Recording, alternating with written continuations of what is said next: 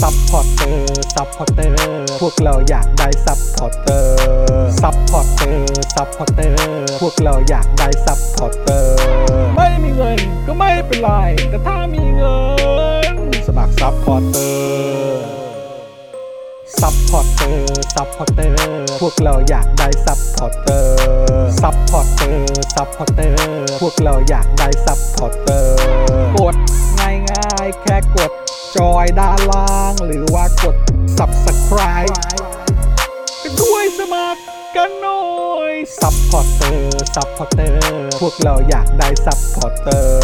supporter supporter พวกเราอยากได้ supporter supporter supporter พวกเราอยากได้ supporter supporter supporter พวกเราอยากได้ supporter supporter membership สมัคร supporter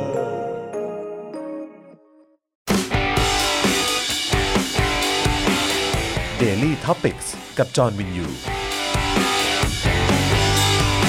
สวัสดีครับ คุณผู้ชมครับ ต้อนรับทุกท่านเข้าสู่ Daily Topics Exclusive ของเรานะครับ ประจำวันที่ 11 กรกฎาคมนะครับ 2565 นะครับนะฮะอยู่กับผม จอห์นวิญญูนะครับผมนะแล้วก็แน่นอนต้อนรับนะครับเขาเรียกว่าผู้ดำเนินรายการหลักของเราวันนี้นะครับนะฮะอาจารย์วีระ วงศ์สุรวัตรนะครับ สวัสดีครับอาจารย์วินัยครับเออนะฮะอะกาแฟคนละแก้วนะ กาแฟคนละแก้วนะเออครับผม นะฮะแล้วก็แน่นอนนะครับดูรายการไลฟ์แล้วก็ร่วมจัดรายการของเรานะครับ อาจารย์แบงค์มองบนถอนในใจไปพลางๆนะครับ สวัสดีครับสวัสดีครับอาจารย์แบงค์วันนี้อาจารย์แบงค์มาลุกใหม่นะ อ่าเออเรียบร้อยนะครับ ตัดเร่งผเกลามหน้าใสกิ้งนะเออ นะ ก็คือไม่รู้เป็นอะไรเนอะเออ ถ้าถึงวันจันทร์แล้วมันจะมีความรู้สึกอะไรสักอย่างที่ต้องแบบว่า ขอมาแบบเคลียร์ๆหน่อย เออแต่พอแบบพอถึงช่วงประมาณวันพฤหัสวันศุกร์เนี่ยเริ่มกลางละเออนะครับผมเนี่ยเป็นตัวอย่างหนึ่งเลยอ่าเออนะฮะใช่ก็คือแบบวันนี้เออจห์นเร่งเกลานะ เช้าวันจันทร์โกนหน่อยละกันอ่าเออแล้วก็เดี๋ยวปล่อยให้มันโตของมันเองอ่าเออแล้วพอประมาณพฤหัสศุกร์อะครับ อ่าก็กลางแล้วครับ เออ ใช่แล้วก็จะใช่ดูแบบ เออโซมตามการเวลา ใช่ แล้วเดี๋ยวมาเริ่มต้นใหม่ในจันทร์หน้า เออมีความให้เราเป็นผู้ใหญ่ ให้เราใสอีกทีหนึ่งเอออะไรแบบนี้นะครับ เมื่อวานนี้ไงเมื่อวานนี้ไปไป ไปเดินเล่นไปเดินเที่ยวถ่ายลงถ่ายรูปกับคุณแก้วมาครับอ่า เออ แล้วก็แบบว่าก็ถ่ายภาพกัน แล้วก็เพิ่งลงไปเมื่อกี้แล้วก็โอ้โหแบบว่าหนวดก็เฟิร์มเลยแล้วแบบว่าพอโกนหนวด เอ่อเมื่อช่วงเช้าที่ผ่านมาเออมันคนละคนจริงๆว่ะ ใสๆดีกว่านะฮะ จะได้ดูมีเรี่ยวมีแรงกันหน่อยนะครับคุณผู้ชมเออรูปนั้นแบบเห็นหนวดจากทุกมิติ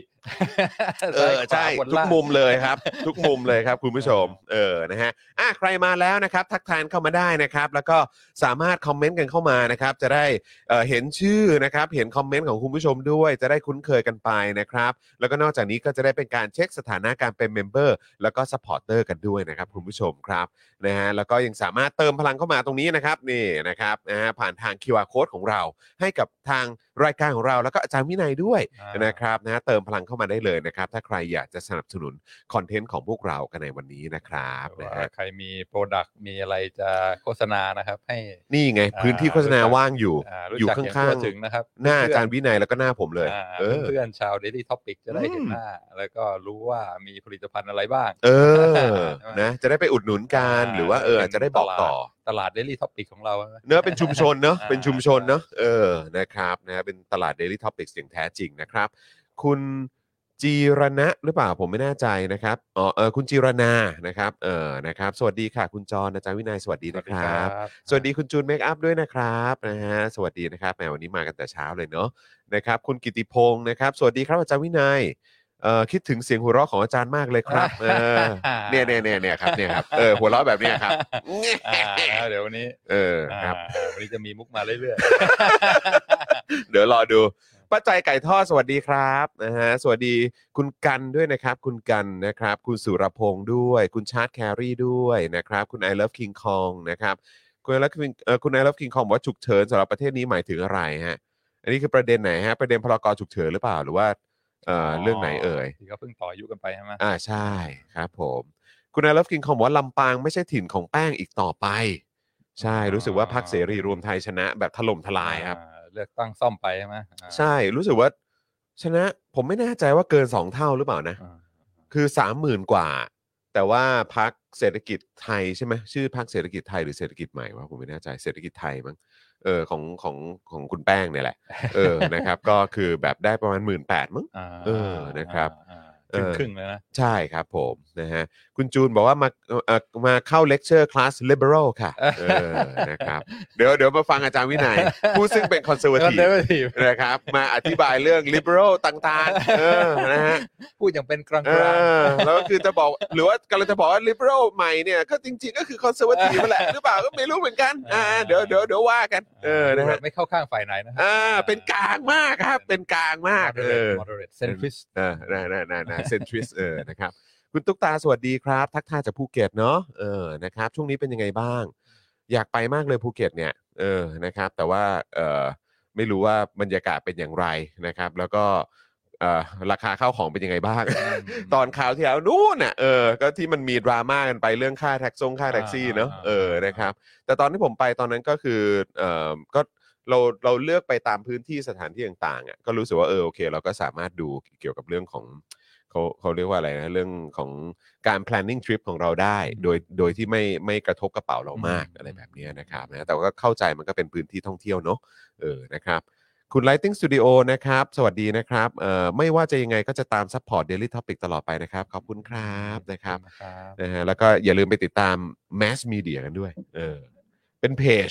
อ่าเป็นเพจที่อัปเดตข้อมูลเกี่ยวกับรายการต่างอ่าๆ ความบันเทิงต่างอ่าอ่าๆเออความรู้ต่างๆด้วยาเออนะครับแล้วเขาก็กรุณามากอืมที่จะมาประชาสัมพันธ์ อืมอืมม เนื้อหาของ Daily Topics อืมแล้วก็ของอืมทาง Spoke Dark TV ด้วโอ้ยโอ้นะเห็นคอรัยู่บเห็นขอบพระคุณมากเลยนะครัยอดเยี่ยบมนะฮะยอดเยี่ยมคุณสัตยูสวัสดีนะครับ คุณแพนด้าสวัสดีครับนะครับ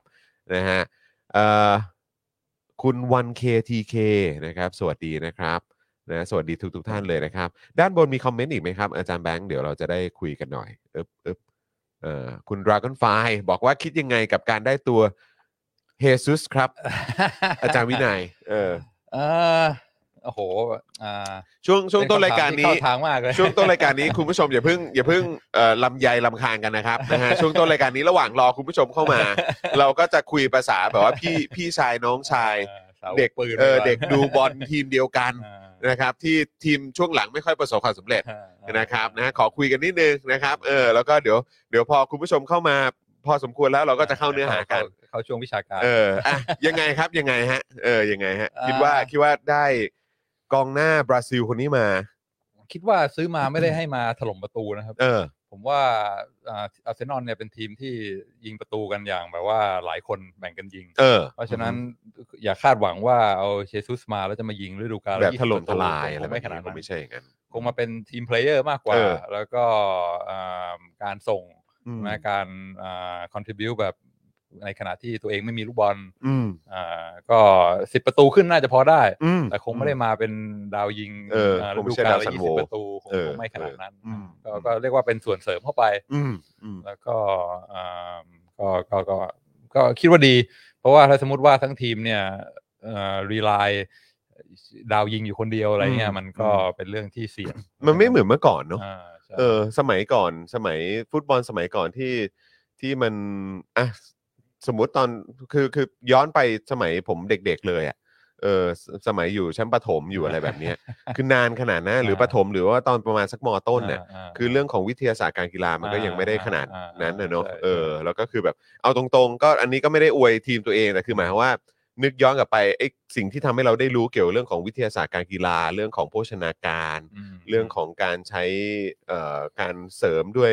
วิตามินอืมเรื่องเรื่องอะไรพวกเนี้ยเอออืมอันนี้เราก็เป็นอะไรที่ผมได้ยินว่า อ่ เออแบบมาตั้งแต่ยุคแบบเวนเกอร์อ่าอะไรอย่างเงี้ย Wenger เอเป็นคนอเอาเข้ามาเลยใช่ไหมใช่ เออแล้วเราก็มีรู้สึกว่าโอ้โหแบบเออมันก็ทำให้เห็นการเปลี่ยนแปลงของคุณภาพ หรือว่าความ ฟิตของนักเตะจริง ๆ นะถูกต้องอะไรแบบเนี้ยถูกต้องแล้วก็แบบเรื่องของดาวซันโวนี่ก็เมื่อก่อนก็ดูจะพึ่งพากันอยู่คนสองคน ใช่ ใช่ไหมเออเป็นกองหน้าตัวเป้าหรือใช่เป็นหน้าคู่เป็นอะไร ใช่ใช่อันนี้ใช่มีคนนึงเจ็บก็อะมีคนอื่น พอจะมาเสริมได้อ่า อะไรแบบเนี้ยแต่ว่าแต่สมัยนี้มันมันมันมีการยิงจากทางแบบแถวสองใช่ midfield อะไรต่างใช่ๆมันยิงกันเยอะอะใช่เออใช่นะมันใช่ ก็เหมือนแบบ กีฬามันวิวัฒนาการใช่ไปด้วยอะใช่อืมแมนซิตี้ก็เล่นอยู่ทั้งฤดูกาลไม่มีหัวหอกใช่ไหมเออ แต่ก็ยังสามารถยิงแบบถล่มทลายได้ ใช่อ่าใช่ใช่อืมใช่สมัยก่อนนี่ฟุตบอลนี่ไอ้เลขเบอร์หนึ่งสองสามสี่ห้านี่รู้มันมีเลยความหมายเออใครอยู่เออตำแหน่งไหนใช่ไหมเบอร์เก้าใช่ไหมาเบอร์เจ็ดอ่า เบอร์แปดใครทำอะไรเบอร์สี่ทำอะไรเบอร์สิบทำอะไรอะไรแบบเนี้ยเออมันมันจะมันจะคุ้นๆกันอะมันจะรู้กันอะเออแล้วก็ทีมเดียวแม่งเล่นกัน ทุกอาทิตย์ใช่ใช่ไม่มีพักเล่นกันใช่ตลอดอ่าอืมตำแหน่งนี้คือคนนี้ตั้งแต่เปิด season ยันจบ season อืมอืมอ่าใช่แต่สมัยใหม่คงไม่ได้แล้ว เพราะว่ามันโปรแกรมแข่งมันแน่นขึ้นเยอะใช่ไหมใช่มีใช่บอลยุโรปมีอะไรต่ออะไรอืมแล้วก็อ่า ความเรื่องการวิ่งการอะไรเนี่ยมันมันมันหนักหนากว่าแต่ก่อนเยอะอืมอืมมันต้องมันต้องฟิตกว่าเดิมเยอะอืมเวนเกอร์นี่เข้ามาเนี่ยอย่างแรกเลยคือเรื่องเหล้านี่ต้องหยุดก่อนใช่เพราะว่าสสมัยก่อนอาร์เซนอลนี่มีปัญหาเรื่อง drinking พอการสมดื่ควมเนอะอ่การดื่ม คือแล้วก็ตลกมากเลยนะแบบว่ามึงเป็นนักกีฬาเป็นนักฟุตบอลอาชีพแบบอืมมึงแบบโอ้โหกินเหล้ากันหัวแบบลาน้ำเออ ก่อนวันแข่งมันก็เมากันนะอ่าแบบเฮียอะไรวะเนี้ยอ่า เออคือแบบคือคือเมื่อก่อนก็เคยได้ยินเรื่องเล่าขำๆในลักษณะที่ว่าเออแบบอย่างเรื่องเซ็กส์ก่อนลงเตะอะไรแบบเนี้ยเขาก็แบบว่าอย่าเลยนะ อย่าเลยเอออย่ามีเซ็กส์อะไรพวกนี้กันแต่คือแบบว่า คือคุณรู้ไหมล่ะว่าถ้าเป็นเมื่อก่อนนี่คือเขาเมากันมาลงสนามเลยนะเว้ยอ่าคือแม่งหนักอย่างนั้นน่ะเออแล้วคือนักบอลแต่ละคนนี่ก็คือเป็น alcoholic นะอ่าเออต้องไปเข้าแบบต้องไปเข้าโปรแกรมเลิกเหล้ากันเลยอะ เออหนักจริง เพราะฉะนั้นถ้าจะเล่นกันอยู่จนถึงแบบสามสิบสามห้าอะไรเงี้ยอืมมันต้องดูแลตัวเองให้อืมให้ดีกว่านี้ อ่า คือสมัยก่อนเนี่ย เน้นแบบว่าความอึดแล้วก็พรสวรรค์ อืมอย่างเคยอ่านชีวประวัติ อัตราชีวประวัตินะของเอ่อแมทธิวเลติเซียอืมซึ่งเป็นเรียกว่ากองหน้าพรสวรรค์เซาท์แฮมป์ตันใช่ไหมเซาท์แฮมป์ตันอืมใช่ครับอ่าแต่ก่อนเซาท์แฮมป์ตันเนี่ยอแต่ลันสรุปเชียเขาเลอร์แต่สรุปเขาเป็นคนคนอังกฤษใช่ไหมคนอังกฤษใช่แต่นามสกุลเนอะตอนทีแรกก็นึกว่าเขาเป็นคนอ่าฝรั่งเศสอ่าเออใช่ใช่ครับก็แต่ก่อนเชียร์เลอร์กับเลติเซียเนี่ยอยู่เซาท์แฮมป์ตันแล้วแบบว่าโอ้โหสองกองหน้าที่ยิงกันกระฉูดอืมอืมเชียร์เลอร์บอกว่าต้องไปย้ายไปทีมอื่นแล้วถ้าเกิดต้องการจะได้แชมป์ได้อะไรเออแต่ว่าเลติเซียนี่เป็น เรียกว่ามีความซื่อสัตย์ต่อเออทีมแล้วจงรักภักดีจงรักภักดีเออต่อเออ Saints เออเออเออเออก็เลยอยู่เซาท์แฮมป์ตันจนจนแขวนจนสตั๊ดแขวนอะสตั๊ดอืมอ่าแต่ว่าเขามาเล่าให้ฟังแบบฟุตบอลสมัยก่อนนะโอ้โห อยากกินอะไรกิน เอออ่าอาหารเช้าไส้กรอกถั่วเออออะไรที่แบบว่าโคตรเบคอน unhealthy เบคอนอะไรอย่างเงี้ยอ่าอะกินกันเต็มที่เออเออเออก็บอกว่าโหถ้ามาเป็นนักบอลสมัยนี้คงทนไม่ได้ว่ะเพเออราะว่าทุกอย่างแม่งโดนตีกรอบหมดอืมอ่า การกินก็การนอนก็เขาถึงมีเอ่ออันนี้ไงครับ วินัยครับ วินัยอะมันมีวินัยเนี่ยแหละครับ ผมถูกคือต้องมีวินัยเนี่ยนะฮะเออครับ ผม สมัยก่อนมันก็ทำกันได้นะอืมวิ่งกันเก้าสิบนาทีแล้วก็เหี้ยคือทำได้ยังไงอะวิ่งกัน90นาทีแล้วคือแบบว่าเมื่อคืนก่อนเพิ่งเมามาปาร์ตี้อะไรกันตื่นเช้ามาคงแฮงก์อยู่อะ เออ บ้าไปแล้วคุณผู้ชมจริง แต่สมัยก่อนมันก็ใช่ไหมอย่างมากก็เอฟเอคัพแล้วก็ลีคัพ ก็แข่งกันภายในประเทศอะไรเงี้ยอ่าใช่ใช่แล้วก็ใช่ ยังยังไม่ยังไม่โหดร้ายทารุณขนาดนี้ๆเหมือนกับทุกวันนี้เนอะ อืม แล้วคิดนี่คือไปนั่งนึกย้อนดูถึงแบบ เพราะว่าคืออย่างคุณปาล์มอย่างเงี้ยคุณปาล์มเออเขาก็เป็นอะแฟนแฟนบอลพรีเมียร์ลีกอะไรแบบนี้อยู่แล้วแหละเขาก็เชียร์ลิเวอร์พูลแต่ว่าเขาก็ชอบดูพวกแบบกีฬาแบบเอ่อเอ่อพวก American games อืมด้วยอืม ใช่ไหมฮะอย่างพวกอ่า อย่างผมผมก็ดูแบบพวกอเมริกันฟุตบอลด้วย แต่คุณปาล์มเนี่ยเขาจะชอบดู NBA มาก อ่าซึ่ง NBA นี่มันแข่งกันถี่มากเลยนะ อืมอืมเพราะฉะนั้นคือมันมันยากมากเลยที่ที่คุณจะเข้าไปข้องเกี่ยวกับเรื่องเรื่องของการดื่มเรื่องของการอืมปาร์ตี้อืมแล้วอืม แล้วคุณจะแบบว่าประสบความสำเร็จบนคอร์ตมอืมกีฬาบนบนในในสนามด้วยอะมคือมันยากมากอะ มคือพักวันสองวันแล้วกลับมาแข่งใหม่ใช่อีกใช่คือคุณต้องดูแลตัวเองมากอะอืม เออจะดื่มสักแก้วนี่คงต้องคิดหนักนะอืมอืม แล้วก็ในคอร์ตก็มีอยู่แค่ไม่กี่คนใช่ไหมใช่ คือถ้าอ่าคนหนึงไม่ perform นี่แม่งก็ภาพเห็นชัดเจนมากครับชัดจภาพเห็นชัดเจนมากใช่เออใช่นะครับแล้วก็จริงๆแล้วเหมือนแบบพอโตขึ้นมา ผมก็ผมก็ยอมรับนะว่าพอตอนเด็ก ๆ เนี่ยก็รู้สึกว่าเอออย่างการการเล่นกีฬาการอะไรเงี้ยเราก็จะมีความรู้สึกว่าเราสำส่วนตัวผมอะผมจะรู้สึกว่าบางทีมันต้องโฟกัสที่ตัวเอง เยอะอะไรแบบเนี้ยเพราะฉะนั้นก็คือแบบก็จะถนัดเล่นกีฬาที่แบบ เหมือนไม่ได้ไม่ได้ต้องทำอะไรเป็นทีมมากอะอ่าอ่า เออ แล้วก็รู้สึกว่าคือผมก็ไม่รู้นะ ด้วยความที่ระบบการศึกษาไทยด้วยหรือเปล่าที่มันที่มันไม่ได้ส่งเสริมให้เราได้ทำกิจกรรม หรือเล่นกีฬากันเป็นทีมอย่างอืม สม่ำเสมอขนาดนั้นอะไรเงี้ยก็เลยแบบไปเล่นกีฬาเดี่ยวๆมากกว่าใช่ไหมแบบ ตีแบดชกมวย อืม เอ่ออะไรพวกเนี้ยแล้วก็เข้าอืมฟิตเนสอะไรไปอะอืมซึ่งน่าเสียดายนะผมรู้สึกว่าอย่างมองมาถึงยุคสมัยลูกเราอะ ถ้าลูกเราได้ได้แบบ เล่นกีฬาเป็นทีมอืมอย่างสม่ำเสมอ แล้วก็อืม เรียนรู้การทำงานเป็นทีอืมมอืมเรียนรู้การแบบแบ่งรับบทบาทกัน อืม การสนับสนุนการการทำหน้าที่ของอืมแต่ละคน อืมซึ่งกันและกันอืม มันคงจะดีมากเลยนะ อืมอืมเออแล้วมันน่าจะแบบว่าเป็น mindset อะไรที่มันทำให้การทำงานร่วมกันเป็นทีมโอ้อะใช่มันมีประสิทธิภาพมากกว่า ซึ่งใช่แบบใช่ ผมรู้สึกเสียดายมากอะใช่คือพอไม่เห็นยุคลูกของเราเองอะาาแล้วเราก็สะท้อนกลับไปว่าเออตอนเด็กเราก็เป็นอย่างนี้นี่ อืม เออใช่ไหมฮะก็เลยแบบเสียดายอะ เออใช่เป็นอะไรที่แบบว่าน่าชงนสนเท่ลึกซึ้งมากอืมเอ่อเอ่อมูรินโญ่ใช่ไหมเคอืยมบอกว่า โอ้ย ให้ผมมาสอนเอ่อสลาตันวอลเล่เหรออมสอนไม่ได้หรอกพวกนี้อืมมันทำเก่งกว่าผมทั้งอืนั้นมอืมหรือว่าจะสอนโรนัลโดหมงอะไรเงี้ยแล้วอืมมันไม่มีทางสอนเขาได้อืมแต่ว่าบทบาทของผมคือทำไงถึงจะสามารถเล่นกันเป็นทีมได้อืมนะแล้วก็ เป็นอะไรที่ที่ลึกซึ้งจริงอืมๆทำให้ทีมมัน perform ได้เนี่ยแมันอืมโคตรยากเลยอืมอืมบางทีหลาย ๆ ทีเห็นแบบว่า ตัวผู้เล่นดาวรุ่งเก่ง ๆ ทั้งนั้น แต่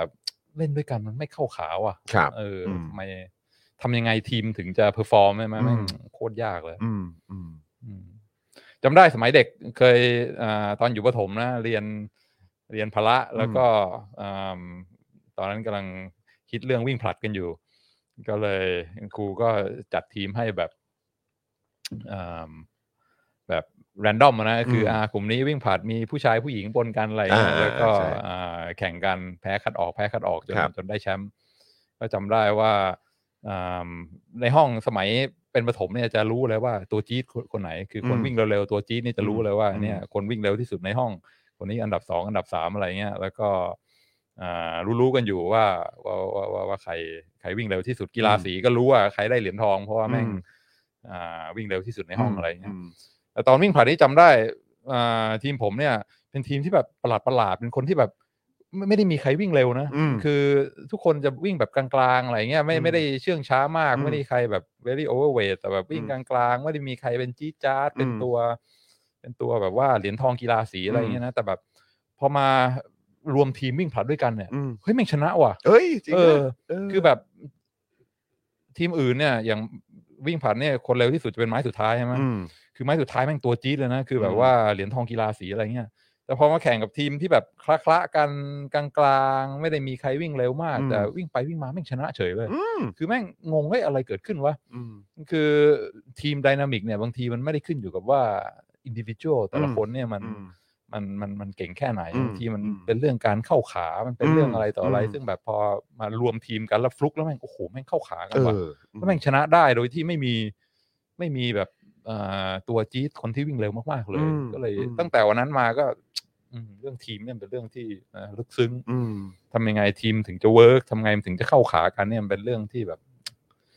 เอ่ออธิบายยากอืมใครสามารถทำให้มัน work ได้นี่แม่งโคตรเก่ง เก่งจริงอืมเพราะว่าคือเรื่องกีฬาเนี่ยอืม ตอนเด็กๆเนี่ย เราจะถูกมองว่าอย่างผมสำหรับผมนะ ตอนเด็ก ๆ เนี่ย มันจะมีสองเรื่องที่เหมือนแบบเขาจะมองว่าเหมือนแบบเป็นเรื่องง่าย ใครทำก็ได้ คือหนึ่งแบบเหมือนคล้ายๆ เรื่องวงการบันเทิงอะไรอย่างเงี้ยอ่าการแสดงการแสดงอะไรแบบเนี้ยอ่าเขาใจะว่าคือทำไมคิดไม่ว่าง่ายวะ ไม่ใช่ คือแบบเขาเขาจะมองว่าเหมือนแบบเป็นไอ้ไอ้ไอ้พวกที่เขาบอกเต้นกินล้ำกินอะไรอย่างเงี้ย เออ หรือว่าแบบมันเป็นอะไรที่แบบ โอ้ย ไม่ต้องมีความสามารถมากอืมก็แบบว่าไปทำได้ เอออืมแบบว่าอะโอเคมันอาจจะหน้าตา มาเป็นเอ่อมีมีโอกาส เพราะว่าหน้าตามากกว่าคนอื่น แต่คือแบบความสามารถไม่ต้องทำอะไรนี่มันก็คือเป็นการแสดงการทำอะไรอย่างนี้เฉยๆหรือว่าการหรือหรือว่าเรื่องกีฬาอ่ามองว่าเออเป็นเรื่องที่แบบว่าเออ ถ้าใครร่างกายแข็งแรง หรือว่ามีเป็นคนที่มีความสามารถทางด้านกีฬา คุณก็คุณก็เล่นกีฬาได้อ่าอะไรแบบเนี้ยแล้วก็คือแบบคือในยุคสมัยผมอะผมรู้สึกว่า mindset มันจะมีความคิดอะไรกันแบบนี้อ่าแล้วแต่สำหรับผมเองอะผมมีความรู้สึกว่าไม่นะ คืออย่างพอมาพอมาเข้าวงการบันเทิงหรือทำงานวงการบันเทิงมันไม่ง่ายนะ อ่าเออการแสดง อ่า การเตรียมตัวเอง โอ้แน่นอนการดูแลตัวเองแน่นอนใช่ใช่ไหมการจะต้องแล้วก็ทำวินัยด้วย ทำงานร่วมกับคนอื่นอ่าด้วยใช่ไหมอ่า การเข้าใจบทการเข้าใจอะไรต่างๆ คือรายละเอียดมันมีเยอะ ผมก็เลยมานั่งคิดดูเออแต่ว่าถ้าเกิดว่าเป็นเรื่องกีฬาเนี่ย มันก็ไม่ง่ายนะ โอ้โหเพราะการเข้าใจแบบอืมจังหวะ อืม การเข้าใจเอ่อเพื่อนร่วมทีม อืม การเข้าใจคู่คู่แข่งของเราอืมอะไรแบบนี้อืมคือแบบการเข้าใจ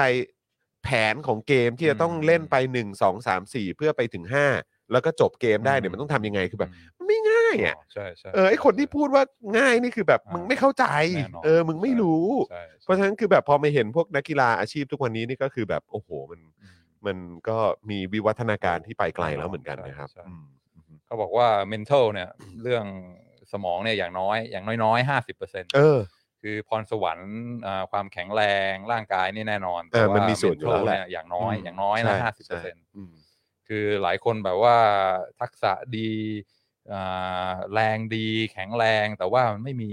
ฟุตบอลเบรนใช่ไหมอืมคือมันอืมมันมองไม่เห็นนะว่าอืมเกมมันจะไปทางไหนอืมอ่าอืม บอลมันจะ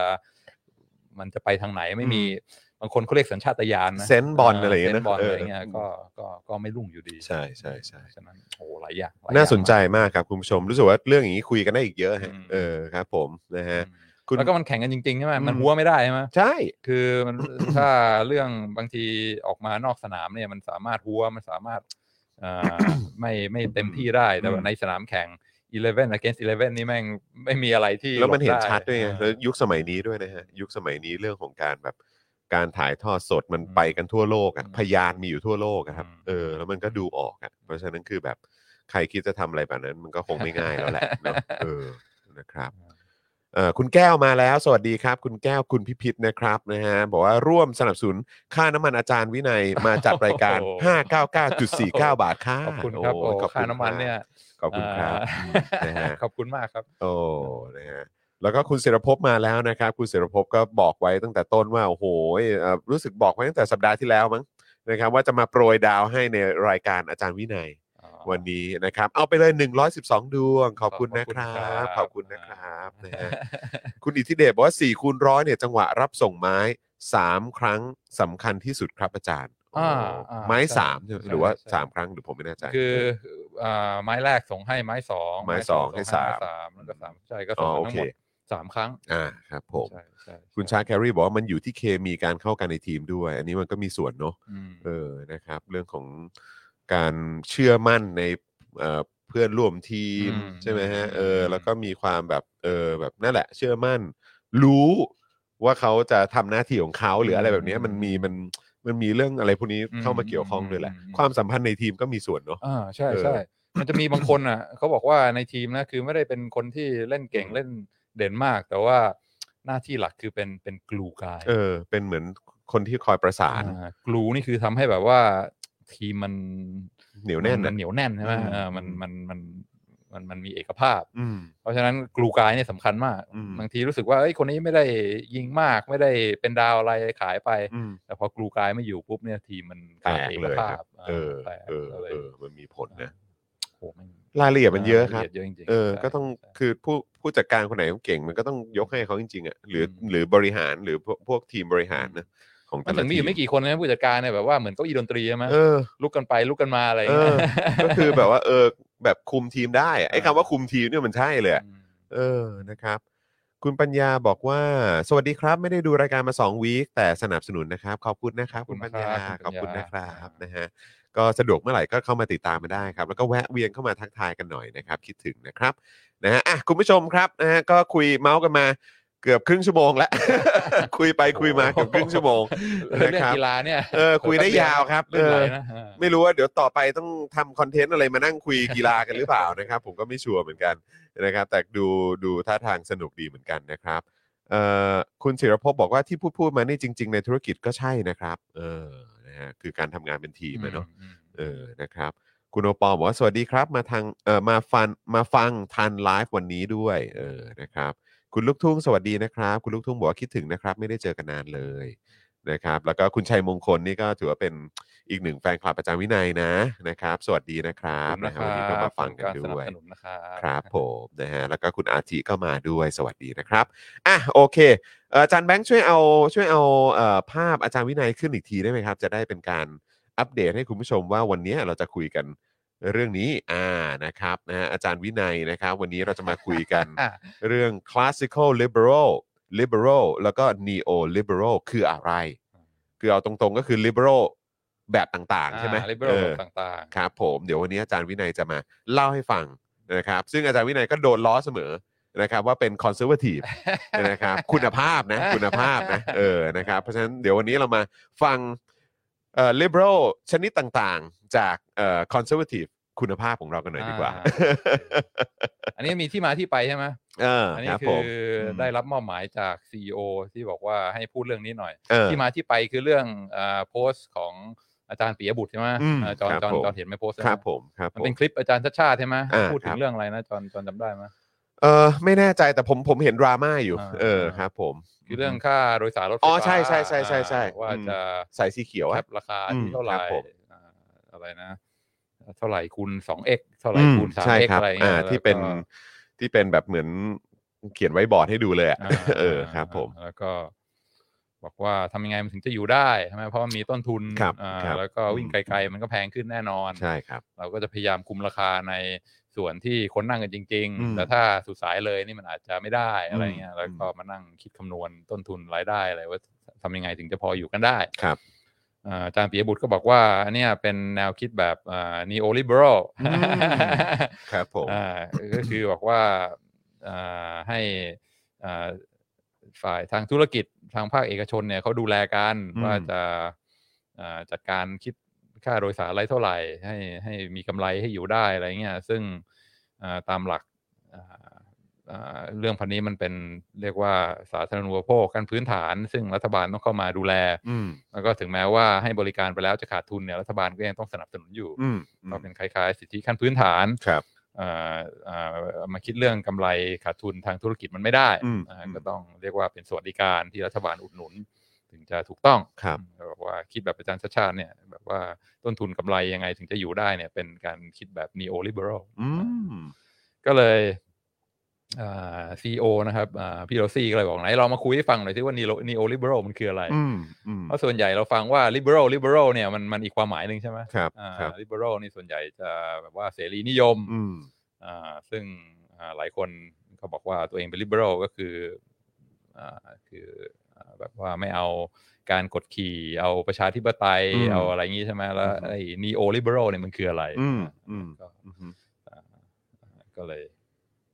ลองมาลองมาพูดดูไหนเดี๋ยวเดี๋ยวเรามาดูกัน เดี๋ยวเรามาดูกันนะครับอ่าส่วนคุณอ่าเอ่อคุณพี่พี่บอกว่าทีมผู้ว่าค่ะอ่าเออก็โอเคเข้าใจก็ไม่ไม่ได้ว่าอะไรก็ทีมผู้ว่าก็ดีแล้ว เรากำลังคุยถึงเรื่องเออที่มันมีผู้ว่ามาเกี่ยวข้อง เออ แต่ว่าก็คือไอ้คำคำเนี้ยาเออนะครับ neo คือ new ใช่ไหมใช่คืออะไรครับที่ใหม่ อืมบาง ทีเราก็ได้ยิน neo nazi อะไรเงี้ยอ่า neo ใช่ conservative ใช่ใช่อ่าแล้ว neo liberal คืออะไรอืมแล้วก่อนที่จะ neo เนี่ยก็ต้องกลับไปสู่อ่ารากของมันก่อน roots อืมของอ่า liberalism เนี่ยมันมันมันมันมาตอนไหนมันอืมคืออะไร ก็จะขออ่าเล่าจากการอ่าดั้งเดิมก่อนว่า liberal เนี่ย liberalism เนี่ยมันมันมันมาจากไหนครับ liberalism เนี่ยจุดเริ่มต้นอ่า ส่วนใหญ่เขาจะบอกว่ามันเกิดขึ้นในช่วงอ่ายุคที่เขาเรียกว่าอ่า enlightenment อืมอ่าก็คืออาช่วงอ่าคริสตศตวรรษศตวรรษที่สิบเจ็ดสิบแปดครับบางทีภาษาไทยเขาจะแปลว่าเป็นอ่ายุคอ่ารุ่งเรืองปัญญาอืมอ่าอืมก็คือเป็นช่วงที่อ่าอ่าเป็นปรัชญาแนวคิดใหม่ขึ้นมาที่บอกว่า โอเคนะ เราจะไม่อ่าอ่า ก้มหัวยอมรับอ่าอำนาจของเขาเรียกว่า tradition อืมหรือว่า authority ทั้งหลายอืมส่วนใหญ่ก็เป็นพวกอ่ากษัตริย์ หรือว่าอ่าศาสนาอะไรทั้งหลายครับที่บอกว่าอย่างนี้ถูกนะต้องทำอย่างนี้อ่านี่เป็นธรรมเนียมที่อ่าทำปฏิบัติกันมาทุกคนก็เชื่อฟังอะไรเงี้ยอืมซึ่ง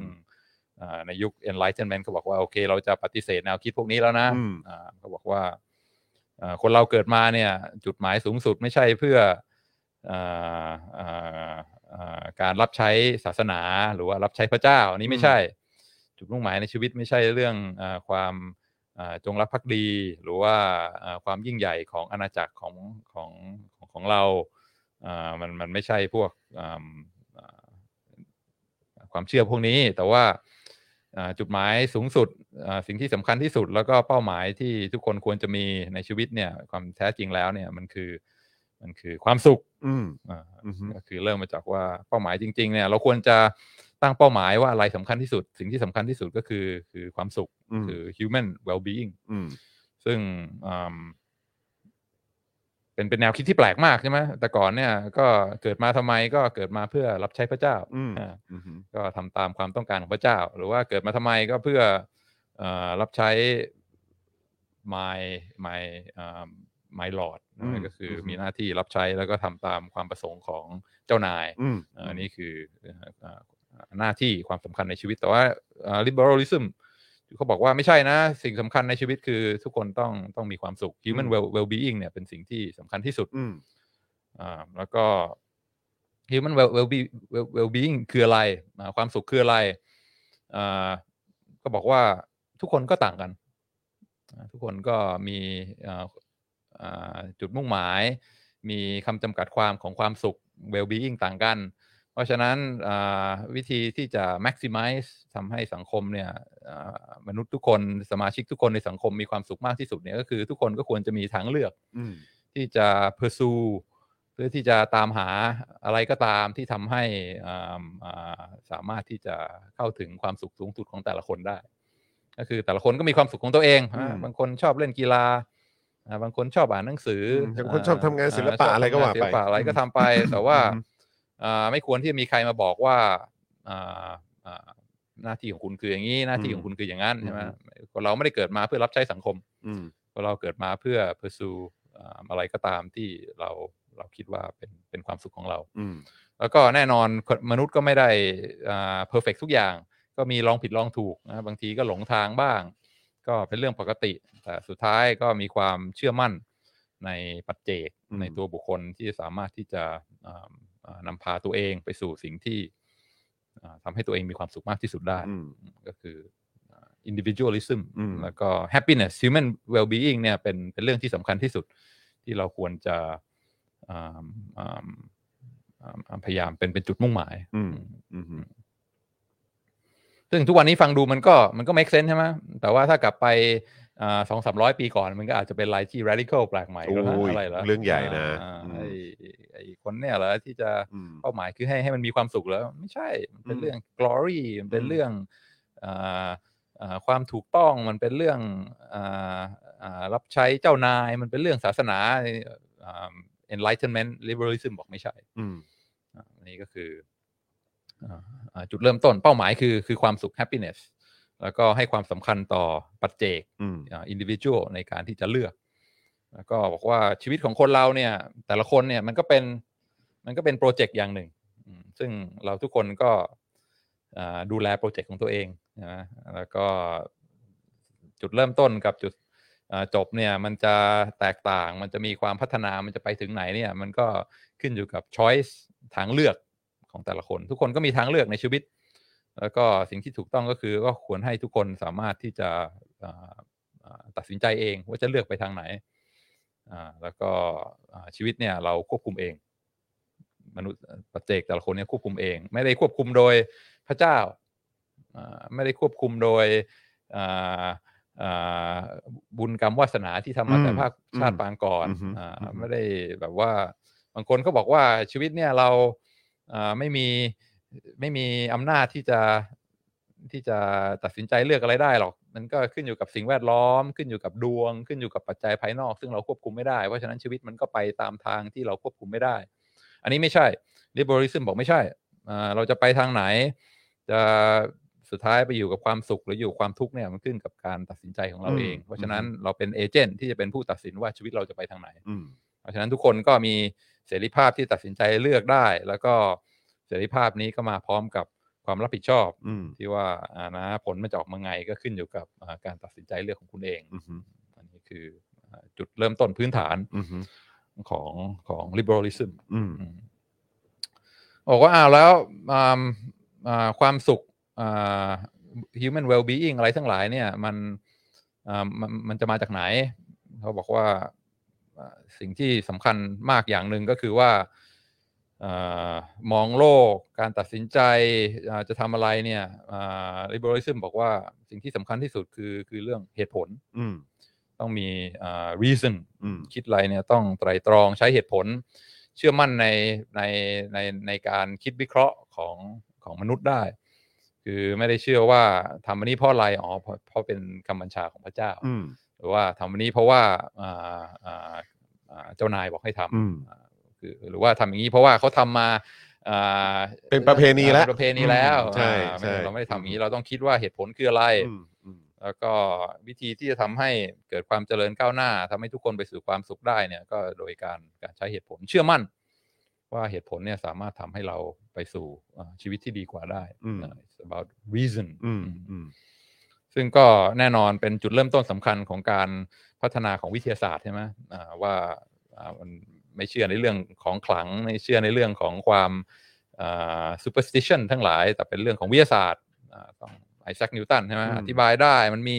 ทฤษฎีมันมีสูตรมันมีอะไรนะ แล้วถ้าเรานั่งคิดเราก็สามารถเข้าใจธรรมชาติ เข้าใจสิ่งแวดล้อมได้ แล้วก็นั่นก็เป็นหนทางไปสู่การพัฒนา progress อืมซึ่งเป็นไปได้ นะอย่าท้อแท้ว่าเฮ้ยมันเป็นอย่างนี้มาตั้งแต่อ่ารุ่นปู่ย่าตายายแล้วมันก็จะเป็นอย่างนี้ต่อไปไม่ใช่อ่าความเจริญความก้าวหน้าเนี่ยมันเกิดขึ้นได้ แล้วก็ความเจริญความก้าวหน้าเนี่ยเกิดขึ้นจากจากเหตุผลว่ามนุษย์เนี่ยสามารถคิดเองได้แล้วก็อ่าทำให้เกิดการการพัฒนาก้าวหน้าได้มันก็เปลี่ยนเยอะเหมือนกันนะคือหมายความว่ายุคสมัยก่อนที่ถ้าเกิดว่าแบบ อย่างอย่างที่เราเคยอ่านหนังสือมาหรือว่าเราเห็นหนังหรือเห็นภาพยนตร์หรือสิ่งที่เขาพยายามถ่ายทอดออกมาว่าเออเมื่อก่อนแบบเวลายึดติดกับเรื่องของแบบพระเจ้าอย่างเงี้ยสมมติยึดติดเรื่องของพระเจ้าปุ๊บก็คือจะแบบ มันก็จะมีความรู้สึกเหมือนแบบความรู้สึกว่า ตามคำบัญชาของพระเจ้า หรือว่าเออมีคนมาวางไกด์ไลน์ให้ว่าต้องทำอะไรอย่างเงี้ยเออเหมือนแบบเกิดมาแล้วก็คือมีมีคู่มือเลยอะว่าเออคุณทำอะไรได้บ้างแต่คือแบบว่าการที่จะลุกขึ้นมาคิด ในลักษณะที่ว่าเออแบบเราเราคิดด้วยตัวเราเองได้อืมแล้วก็ใช้เหตุผลมอะไรต่างๆ ของเราทำเองได้ แล้วก็มันก็ค่อนข้างแบบเขาเรียกว่าอะไรอะเหมือนแบบฉีกตัวเองออกจากประเพณีอะอ่าซึ่งทุกวันนี้ก็ยังมีอยู่เลยนะฮะอืมทุกวันนี้อย่างในบ้านเราก็ยังมีการอืมถกเถียงกันเรื่องของประเพณีที่อ่าเราทำกันมา มันเป็นอืมอะไรที่ถูกต้องแล้วเหรอมอะไรแบบเนี้ยเออมันก็อืมันก็แล้วแล้วคือขนาดทุกวันเนี้ยการแสดงความเห็นหรือการตั้งคำถามยังเป็นเรื่องใหญ่ขนาดนั้นเลย ลองแบบ จินตนาการดูว่าถ้าย้อนกลับไปหลายร้อยปีที่แล้วอืมหรืออะไรเงี้ยเออถ้าอืมเกิดว่ามีมีแนวคิดแบบนี้อ่าขึ้นมานี่มันจะใช่ มันจะเหมือนแบบ อาจจะถูกมองว่าหัวรุนแรงไหมอืมหรือว่าเออ ถูกมองว่าแบบเป็นพวกขบฏไหมอ่าหรืออะไรแบบเนี้ย คืออ่าคงแน่นอนคงโดนอะไรเยอะใช่ใช่ อืมอืมก็อย่างบอกว่าอ้าวอ่า โลกไม่ได้เป็นศูนย์กลางของจักรวาลนะอ่าอ่าใช่นี่คือเหตุผลเอามาให้ดูเออโอ้ยมันกล้าเถียงเอออ่าอ่าอ่าพระคัมภีร์คำกล้าสอนเถียงพระเจ้าเหรอศสนอะไรได้ไงเอออ่าใช่ไหมเออฮะหรือว่าบอกว่าอ่ามนุษย์นี่มาจากการวิวัฒนาการนะอ่าเฮ้ยอันนี้อ่าฮะมันบอกว่าพระเจ้าสร้างมนุษย์นี่หว่าเออเออก็คือการตั้งคำถามการเถียงการไม่ยอมรับอะไรทั้งหลายที่อือฮึที่คนอื่นเขายอมรับกันอย่างกว้างขวางเนี่ย ไม่ใช่เรื่องเรื่องผิดอืมนะ liberalism บอกสามารถตั้งคำถามได้ แล้วก็เหตุผล reason เนี่ยจะนำไปสู่อ่า progress ที่แท้จริงอืมอืมอืมซึ่ง so far so good อืมอ่าอันนี้อือฮึคือ classical liberal นะอืมอ่าอืมอืมอืมอ่า classical liberal อ่าก็คือว่าความสุขเป็นเรื่องสำคัญ ปัจเจกอืมอ่าสำคัญกว่า collective อือฮึอ่าไม่ใช่ว่าสังคมมาบอกว่าคุณต้องทำอะไร ปัจเจกคิดเองได้ แล้วก็อ่า reason อ่าการใช้เหตุผลอืมในการนำไปสู่ความอ่าก้าวหน้าอ่า มีมีอะไรเพิ่มเติมอีกนิดนึงอืมก็คือ classical liberal เนี่ยอืมเชื่อในเหตุผลก็จริง แต่ว่าในเวลาเดียวกันก็อ่ามีความเขาเรียกว่าอ่อนน้อมถ่อมตนอืมในความเชื่อว่าอ่าเราสามารถที่จะอ่าทำอะไรได้แค่ไหนอืมโดยเฉพาะถ้าเกิดว่าเป็นเรื่องบุคคลเนี่ยเรื่องส่วนตัวเนี่ยแน่นอนอยากทำอะไรทำได้อือฮึแต่พอมาเวลาคนมาอยู่กันเป็นสังคมเนี่ยอ่า การที่จะอ่าสร้างความเปลี่ยนแปลง การที่จะอ่าทำอะไรให้มันอ่าสังคมเปลี่ยนแปลงเนี่ยอ่าถ้าเป็น classical liberal จริงๆเนี่ยก็จะมีความยับยั้งชั่งใจนิดหนึ่งอืมเพราะว่าอ่าแน่นอนเรื่องส่วนตัวเรื่องปัจเจกเนี่ยอย่าคิดจะทำอะไรทำได้ แต่พอมันเป็นเรื่องสังคมเนี่ยบางทีมันมีความซับซ้อนกว่าที่อืมเราอือฮึที่เราจะสามารถเข้าไปทำอะไรให้มันเกิดการเปลี่ยนแปลงอ่า revolution เปลี่ยนแปลงอย่างใหญ่ ๆ อย่างรวดเร็วได้ เพราะว่า หลายครั้งเนี่ยสังคมมันมีความซับซ้อนอ่าแล้วก็อะไรที่เราเห็นที่มัน work work กันอยู่ในสังคมเนี่ยมันมันมันเป็นอะไรที่เขาเรียกว่าอ่า spontaneous order อืมอืม spontaneous นี่คือว่ามันเกิดขึ้นเองใช่ไหมอืมคือไม่ได้มีใครออกแบบ ไม่ได้มีใครคอยจำกัดอ่าคอยคอยคอยคอยสั่งโน่นสั่งนี่อืมบางทีเนี่ยมันขับเคลื่อนของมันอ่าเนี่ยขับเคลื่อนของมันเองอืมแล้วก็ order นี่ก็คือว่ามันมัน work มัน stable มันมันมันมันมันมันมันอยู่ได้ทุกวันนี้เนี่ยเพราะว่าอ่าการค่อยๆวิวัฒนาการมา เพราะฉะนั้นการที่เราจะเข้าไปตูมเข้าไปออกแบบ re-engineer สังคมใหม่ ให้มันเกิดความเป็นโอ้โหยูโทเปีย มีทุกคนมีความสุขมีความอ่าอ่าเท่าเทียมทุกอย่างดีมากเนี่ยเขาบอกว่าเดี๋ยวเดี๋ยวเดี๋ยวเดี๋ยวเดี๋ยวอืมอ่าระมัดระวังนะอืมพอเป็นเรื่องสังคมเนี่ยต้องต้องต้องคิดให้ดีมันละเอียดอ่อนว่ามันละเอียดอ่อน อืมอ่าอย่างเช่นตัวอย่างก็อย่างเช่นภาษาเนี่ยใช่ไหมอืมที่เราพูดกันทุกวันเนี่ยมันมันเป็นเรื่องมัน spontaneous ใช่ไหมอืมอ่าการใช้ภาษาแบบใหม่ ๆคำใหม่ ๆสำนวนอืมใหม่ ๆ วิธีพูดวิธีสื่อสารเนี่ยมันไม่มีใครมานั่งออกแบบ ไม่มีใครมานั่งคอยอ่าอ่าจำกัดว่าต้องทำอย่างนี้ แต่สังมันคมีวิวัฒนาการของมันาของมันเองอือฮึแล้วก็เข้าไปพยายามบอกว่าเฮ้ยไม่ได้นะ ต้องพูดอย่างนี้นะ ต้องใช้ภาษาอย่างนี้อะไรเงี้ยสุดท้ายมันมันไม่ work หรอก เพราะว่าเราไม่ได้มีอำนาจที่จะเข้าไป re-engineer สังคมได้อืมเพราะฉะนั้นก็ต้องมีความอ่าระมัดระวังเปลี่ยนแปลงนิดๆหน่อยๆ พอได้ แต่เข้าไปแบบ revolution ล้มล้างของเก่าๆใหม่ให้หมด แล้วก็ออกแบบดีไซน์ของใหม่หมดเนี่ยมันมันมันมันมันมันมันจะนำมาสู่ความรุนแรงแล้วก็อืมนำมาสู่ผลลัพธ์ที่อาจจะแย่กว่าเดิมได้อืมากมอืมอันนี้ตัวอย่างหนึ่งของ spontaneous order ที่เอ่อคนพูดกันมากก็คือเรื่องของมือที่มองไม่เห็นอืม invisible hand อืม invisible hand นี่ก็คือเรื่องอาของอดัมสมิธใช่ไหมอือฮึคือตลาดครับว่าอ่าเวลาคนซื้อขายแลกเปลี่ยนกันเนี่ยอ่าก็ตกลงกันเองด้วยความสมัครใจครับนะผมมีปลาอ่าจอนมีขนมปังอืมอ่าผมมีปลาเยอะแล้ว จอนมีขนมปังเยอะแล้ว เราก็มีความสมัครใจที่จะมาแลกแลกเปลี่ยนกันอ่าแลกปลาขนมปังกัน แล้วก็พอแลกกันแล้วเนี่ย เราทั้งคู่ก็ต่าง ต่างดีขึ้นอืมคือผมก็ไม่ต้องกินแต่ปลาจอนก็ไม่ต้องกินแต่ขนมปัง การแลกเปลี่ยนอ่าอ่าซื้อขายกันในตลาดเนี่ยเป็นเรื่องที่อ่าปัจเจกตัดสินใจกันเอง แล้วก็สุดท้ายพอมีตลาดมีการแลกเปลี่ยนมีราคามีอะไรต่ออะไรพวกเนี้ยมันก็เป็นอีกตัวอย่างหนึ่งของ spontaneous order อืมซึ่งอ่ามันทำให้อ่าชีวิตเราดีขึ้นใช่ไหมสามารถที่จะทำธุรกิจอ่าแลกเปลี่ยนคนได้ โดยไม่มีใครบังคับใครอืมอ่าถ้าถ้าไม่อยากจะทำก็ไม่ต้องทำ ถ้าคิดว่า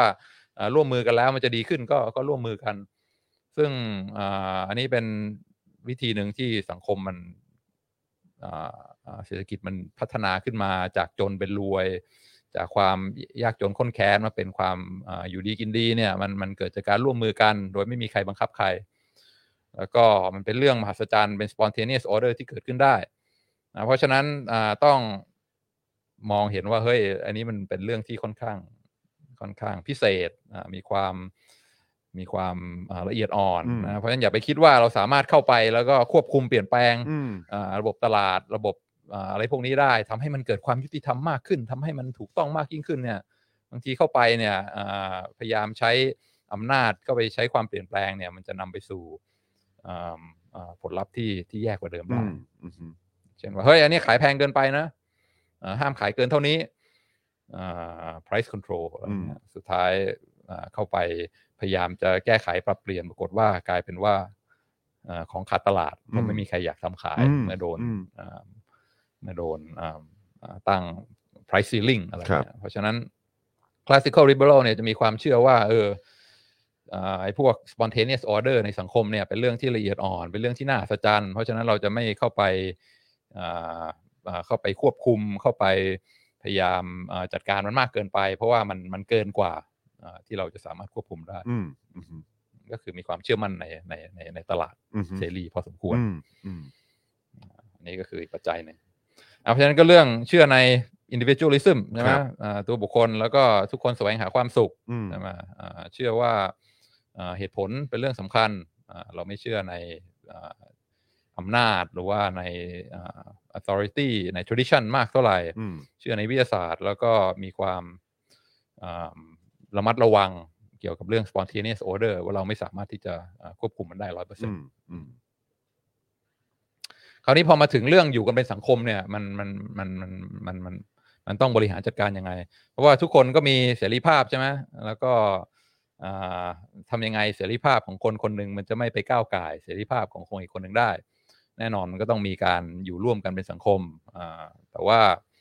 อ่าก็เริ่มเข้ามาถึงเรื่องรัฐศาสตร์เรื่องรัฐบาลอืมอ่าอ่าแต่เป็น classical liberal ก็บอกว่า โอเคอ่ารัฐบาลก็จะเป็นต้องมีอืมอ่าเพราะว่าอ่าถ้าอยู่กันโดยไม่มีไม่มีรัฐบาลเลยเนี่ยมันอาจจะยากลำบากอย่างเช่นว่าถ้ามีศัตรูมาลุกลานจะพยายามมาเทคโอเวอร์มาทำให้เราเป็นทาสเนี่ย เราก็ต้องลุกขึ้นสู้ใช่ไหมอืมแล้วบางทีการลุกขึ้นสู้มันก็ต้องมี บางทีคนเราไม่สมัครใจที่จะลุกขึ้นสู้ มันก็ต้องมันก็ต้องรวมกันมีรัฐบาล คอยดูแลจัดการป้องกันประเทศอืมหรือว่าในเรื่องการอ่าปราบอาชญากรรม พวกอ่าโจรขโมยอ่าอาชญากรทั้งหลายเนี่ยเราก็ต้องร่วมมือกันเพื่อทำให้สังคมมันอ่ามีความสงบสุข เพราะฉะนั้นรัฐบาลต้องมีใช่ แต่ว่าอ่ารัฐบาลเนี่ยเราต้องมีความอ่าระแวดระวังอยู่เสมอ เพราะว่ารัฐบาลเนี่ยเป็น เขาเรียกว่าเป็น threat สำคัญอ่ากับสองอย่างคุณค่าสองอย่างที่ classical liberal คิดว่าสำคัญ อย่างหนึ่งคือเรื่องอ่า individualism อืมเรื่องปัจเจกใช่ไหมเพราะพอรัฐบาลออกกฎหมายเนี่ย มันบังคับว่าทุกคนต้องทำเหมือนกันหมดอืมอ่ามันทุกคนโดนครอบอยู่ใต้กฎหมายเดียวกันหมด เพราะฉะนั้นอ่าเนี่ยมันเป็นการว่าเออปัจเจกไม่สามารถเลือกได้แล้วนะ เพราะฉะนั้นระวังให้ดีรัฐบาลเนี่ยอาจจะสามารถคุกคาม สิทธิเสรีภาพของปัจเจกได้อ่าระวังรัฐบาลไว้อืมและอีกอย่างก็คืออ่าเรื่อง spontaneous order เนี่ยอืมพอรัฐบาลเนี่ยพอมีอำนาจขึ้นมาแล้ว สามารถสั่งอะไรได้แล้วเนี่ยส่วนใหญ่จะเข้าไปอ่าอ่าจะเหลิงเหลิงในอำนาจพยายามเข้าไปควบคุมโน่นเข้าไปปฏิรูปอันนี้เข้าไปเปลี่ยนแปลงอันนั้น ซึ่งผลสุดท้ายเนี่ยมันอาจจะทำให้อะไรต่ออะไรมันแย่ลงได้อืมอ่าปฏิรูปอันโน้นปรากฏอ้าวห่วยลงอ่า แล้วก็พอยิ่งมีการรวมกันของอำนาจเท่าไหร่เนี่ยอ่าจุดมุ่งหมายของสังคมบางทีมันไม่ใช่เรื่องความสุขของคนละมันเป็นเรื่องเราจะทำสงคราม เราจะสร้างความยิ่งใหญ่ของอาณาจักรอืมอ่าเราจะทำให้อ่าผู้นำเนี่ยเป็นผู้นำที่ถูกจารึกในประวัติศาสตร์อืมอ่าเป็น glory อืมยิ่งใหญ่ของผู้นำอืมคนนี้ ซึ่งมันขัดกับจุดมุ่งหมายเริ่มต้นใช่ไหมเราต้องการให้ทุกคนมีความสุขมากที่สุด แต่พอรัฐบาลแม่งเริ่มมีอำนาจมาก เริ่มสามารถสั่งโน่นอ่าอ่าบัญชานี่ได้แล้วเนี่ยสุดท้ายมันก็จะนำไปสู่ความเหลิงแล้วก็อ่าขาดสิทธิเสรีภาพส่วนบุคคลอ่ามีการเข้าไปทำลายระบบอะไรที่มันดีอยู่แล้ว แล้วก็อ่าอ่าอ่านำไปสู่สงคราม ซึ่ง classical liberal คิดว่าสงครามนี่แย่ที่สุดอืมการร่วมมือกันโดยอ่าสมัครใจเนี่ยโอเค ผมสมัครใจที่จะทำ การค้าขายกับคุณไม่มีใครบังคับ ถ้าไม่อยากทำก็ไม่ต้องทำอะไรเงี้ยอันนี้คือเรื่องดี classical liberal ชอบ แต่พอเริ่มเกี่ยวกับเรื่องการใช้ความรุนแรงเรื่องสงครามเนี่ย classical liberal ไม่เอาแล้วอืมอืมก็คือนี่ก็คือ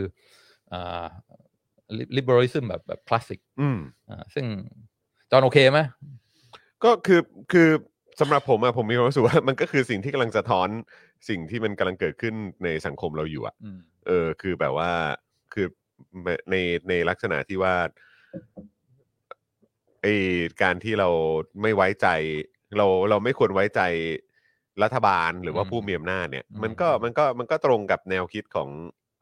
อย่างที่ทาง classical liberal เอ่อ lism เนี่ยเขาอืมเขาว่าไว้อะอืมคือมันมันก็ตรงตามในในมุมผมอะผมรู้สึกว่ามันตรงตามตำราเป๊ะอืมอืมเพราะว่าก็คือเอ่อการที่ทุกอย่างมันจะเหมือนไปได้ แล้วก็เอ่อมีความ ลงตัวหรือว่ามีความแบบพอดีอะไรแบบเนี้ยสิ่งที่มันขาดไปอย่างในสังคมเราตอนนี้ก็คือเรื่องของระบบการเมืองการปกครองที่มันที่มันเป็นธรรมอืม ใช่ไหมฮะแล้วแล้วอันมันก็คือเรื่องของประชาธิปไตยแหละอืมมเออแล้วก็คือแบบมันก็เลยทำให้มันก็เลยทำให้เรื่องของเอ่อ ปัญหาของสังคมในเรื่องของอำนาจในเรื่องของเอ่อสิทธิเสรีภาพของประชาชนมันก็ได้รับผลกระทบ อืมอืมอืมซึ่งซึ่งก็รู้สึกว่าเออแบบอันเนี้ยก็คือสิ่งที่เรากำลังเผชิญอยู่ แล้วก็ถ้าถ้าตามนั้นน่ะก็คือว่าแนวคิดแบบ classical เอ่อ liberalism ก็คือมองกับสังคมไทยอะ อืม ก็เป็นก็เป็นแนวคิดที่สำหรับผมนะ ผมว่าอืมก็ถูกแล้วคือที่อืม ที่ที่ที่ classical liberal เขาจะมองกันแบบเนี้ย อื มันก็ถูกแล้วเพราะว่าก็อืมตอนเนี้ย เรื่องของความเหลืองอำนาจมันก็มีอยู่จริง อืมแล้วก็เป็นการเหลืองอำนาจของผู้มีอำนาจในสังคมอืมด้วยอืมเออกับการปกครองอืมต่างอืมๆอะไรแบบเนี้ยอืมเอออืมก็ก็สำหรับผมผมรู้สึกว่าเออมันก็มันก็เป็นสิ่งที่สะท้อนให้เห็นว่า เออก็ก็ถูกแล้วนี่เออที่ classical เอ่อ liberal เขาเขามองกันอย่างนี้ เพราะมันกำลังเกิดขึ้นจริงในสังคมของเรา มดีมากดีครับมากก็แน่นอนมันมันมีคำว่า classical อยู่ข้างหน้าเนี่ย แสดงว่ามันเป็นอะไรที่ที่อ่าดั้งเดิมอ่ามีมาก่อนหน้าอ่ามีมาดั้งเดิมอืมแต่ว่าถ้าบอกว่าอ่า liberal เฉยอืมๆอ่าที่ที่พูดถึงในวันนี้ครับนะอย่างเช่นในในยุโรปในอเมริกา หรือว่าอ่า liberal ในในประเทศไทยก็ตามเนี่ยอ่ามันมีมันมีมิติไหนมั่งที่อาจจะไม่ไม่เหมือนกับอ่า classical liberal อืมนะเพราะถ้ามันยังเป็นดั้งเดิมอยู่นะมันไม่ไม่ไม่จำเป็นต้องใช้คำว่า classical ใช่ไหมอืมอืมแต่ว่าเพราะมันเป็นอ่ามีคำว่า classical เนี่ยแสดงว่า liberal liberalism อืมพอคนพูดถึง liberal สมัยเนี้ยในอเมริกาหรือว่าในยุโรปหรือว่าในประเทศไทยเนี่ยบอกอ่าผมเป็น liberal เนี่ย มันมีมิติไหนบ้างที่อาจจะอาจจะไม่ไม่ไม่ตรงกับอ่า classical liberalism ที่ที่เพิ่งพูดไปพูดพูดถึงไปเมื่อเมื่อตะกี้นี้ คือหมายความว่ามันมีการเหมือนพัฒนาขึ้นไหมอ่าเออ เราเรียกว่ามันมีมีการมิติไหนที่อาจจะไม่ไม่ไม่ไม่เหมือนเดิมไม่เหมือนของคลาสสิกของดั้งเดิม ก็เกี่ยวกับเรื่องการปกครองไหมเอออ่าเช่นเช่น ก็เนี่ยแหละก็คือแบบว่ามันมีเรื่องของความเป็นประชาธิปไตยเข้ามาเกี่ยวข้อง เรื่องของสิทธิเสรีภาพอืมมีเรื่องของหนึ่งเสียงเท่ากันอะไรแบบเนี้ยอืมเข้ามาเกี่ยวข้องอืมอืมด้วยใช่ไหมฮะอืมอืมใช่ใช่เป็นอือฮึเป็นเป็นเรื่องการเมืองเลย อือฮึ เป็นเรื่องการเมืองเลย อืม คืออ่าก็ก็ยังเชื่อว่าอ่า human well-being ความสุขเนี่ยเป็นเรื่องสำคัญไม่ต้องทำให้คนในสังคมมีความสุข อืม แล้วก็เหตุผลเป็นเรื่องสำคัญ อือฮึ ก็อย่ามาอ่า บังคับกันด้วยอ่าอำนาจกระบอกปืนอือฮึหรือว่าเรื่องอ่าประเพณีอะไรที่ที่ผ่านมาอืมใช่ไหมเราต้องคุยกันด้วยเหตุผลครับอันี้ผมก็ยังเป็นเรียกว่ายังเป็นแก่นอืมของของของของ liberal อยู่ แต่ว่าพอมาถึงเรื่องประชาธิปไตยเนี่ยอืมอ่าอันเนี้ยเป็นเป็นเรื่องที่ที่น่าสนใจประชาธิปไตยคืออะไรคือเสียงส่วนใหญ่ใช่ไหมอือฮึเสียงส่วนใหญ่ก็คือว่าอ่าเลือกตั้งกันมารัฐบาลเนี่ยมาจากเสียงส่วนใหญ่ครับ แล้วก็พอมีรัฐบาลแล้วเนี่ยถ้าบอกว่า liberal สมัยใหม่เนี่ยเขาอาจจะมองว่าอ่าการตัดสินใจเลือกของปัจเจกเนี่ยอ่ามันมันมันอาจจะไม่เป็นทางเลือกที่ดีที่สุดอืมอืม individualism เนี่ยมันมันอาจจะไม่ใช่ มันอาจจะไม่ใช่คำตอบของทุกอย่างอืมอืมแล้วก็ไอ้ spontaneous order เกี่ยวกับอ่าตลาดเสรีที่เราตัดสินใจกันเองว่าใครจะซื้อขายแลกเปลี่ยนอะไร ใครจะให้เงินใคร ใครจะผลิตอะไร ใครจะอะไรอะไรเนี่ยอ่าบางที ไอ้ศรัทธาใน spontaneous order เนี่ยมันอาจจะมันอาจจะค่อยๆ ลดลงมาอืมอ่าเพราะฉะนั้นถ้าบอกว่า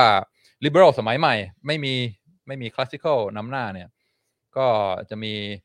อ่ารสชาติที่แตกต่างกันไปนิดนึงอืมก็คือจากความเป็น individualism คือทุกคนอ่า individual สำคัญที่สุดเนี่ย จะเริ่มมากลายเป็นอ่า collective มากขึ้นอืมอืมคือมองว่า เออ สังคมมันก็มีปัญหานะอ่าอย่างเช่น ปัญหาความความยากจน ความเหลื่อมล้ำอ่าปัญหาเรื่องคนบางอ่าบางพวกไม่ได้รับการศึกษาที่ที่เพียงพอออฮึแล้วก็ระบบสาธารณสุขการรักษาพยาบาลเนี่ยมันมันมันไม่ทั่วถึงอืมอ่าคนบางคนไม่ไม่ไม่สามารถเข้าถึงการรักษาพยาบาลเข้าถึงการศึกษาได้ แล้วก็อ่าเพราะฉะนั้นเรื่องพวกนี้เนี่ยเป็นเรื่องที่สังคมจะต้องร่วมมือกันเพื่อเข้ามาเพื่อเข้ามาแก้ไขอ่าเพราะฉะนั้นอ่าจะทำได้ไง ก็ถ้าต้องการให้รัฐบาลอ่าเข้ามาจัดจัดการเรื่องพวกนี้ก็ต้องเก็บภาษีอืมเพราะฉะนั้นก็ liberal อ่า liberal สมัยใหม่ก็จะมีความเชื่อมากขึ้นว่า เราต้องการรัฐบาลที่เข้มแข็ง เพราะฉะนั้นก็ต้องเก็บภาษีในอัตราสูงขึ้นอืมเพื่ออะไรเพื่อว่าปัญหาสังคมที่มันเกิดอยู่เนี่ย ปัจเจกมันไม่สามารถแก้ไขได้ ถ้าปล่อยให้ตลาดดูแลตัวเองเนี่ย มันก็จะมีคนที่รวยมาก แล้วก็มีคนที่จนมากอืมอ่า ไม่ได้รับการดูแลการศึกษาเนี่ยรัฐบาลต้องก้าวเข้ามาจัดการศึกษาให้มันมีความอ่า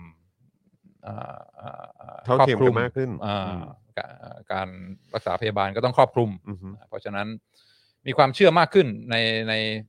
ถ้าเรามี reason ถ้าเรามีเหตุผลเนี่ย เราสามารถที่จะร่วมมือกันเพื่อแก้ปัญหานี้ได้ โดยไม่ทิ้งไว้ว่า โอเค ปัจเจกแต่ละคนต่างคนก็ต่าง ก็ต่างอ่าอ่าตัดสินใจตัวเอง ซึ่ง ก็ก็เข้าใจมันมันมีปัญหาสังคม แล้วก็การร่วมมือร่วมใจกันทำอะไรด้วยกันเนี่ย มันก็อาจจะนำไปสู่สังคมที่ดีขึ้นได้ แต่ที่มันมาพร้อมกับรัฐบาลที่ active ก็มาแก้ไขปัญหาโน่นนี่พยายามจะ social engineer ทำให้มีความเท่าเทียมมากขึ้นเนี่ย ก็แน่นอนเรื่องพวกนี้ก็มาพร้อมกับการบังคับ อื ก็คืออาความศักดิ์สิทธิ์ของปัจเจกเนี่ยอ่าโดนโดนทิ้งออกนอกหน้าต่างไปอืมเพราะว่าใช่ไหมผมอาจจะบอกว่า เอ้ยอ่าการศึกษาเนี่ยผมไม่ต้องการนะที่คุณจะมาอ่าจัดการศึกษาให้ลูกผมเนี่ย ผมสามารถดูแลกันเองได้อะไรพวกเนี้ยหรือว่าการรักษาพยาบาล ผมก็ไม่ได้ต้องการจะเข้าร่วมเป็นสมาชิกในการรักษาพยาบาลทั่วหน้าของพวกคุณอะไรพวกเนี้ยแต่ว่าอ่า liberal สมัยใหม่บอกไม่ได้อืมอ่าความผาสุก ความดีงามของสังคมส่วนรวมเนี่ยมีความสำคัญมากกว่าอ่า liberty ของ individual อืมเพราะฉะนั้นไม่ว่าถ้ามีรัฐบาลขึ้นมาแล้ว แล้วก็รัฐบาลก็มาด้วยความชอบธรรมจากการเลือกตั้ง เพราะฉะนั้นรัฐบาลก็มีสิทธิ์ที่จะเข้ามาก้าวไก่ายแล้วก็บังคับอินดิวิ u a l ว่าไม่ได้นะอ่าสังคมเขาจะเอางี้ เพราะฉะนั้นคุณต้องเอาด้วย อืมอืมแล้วก็อ่าอันนี้เป็นเรื่องถูกต้อง เพราะว่าสังคมโดยรวมเนี่ยอ่า มีความศักดิ์สิทธิ์มีความสำคัญมากกว่าอินดิวิ u a l อืมซึ่งอันเนี้ยคือคือความ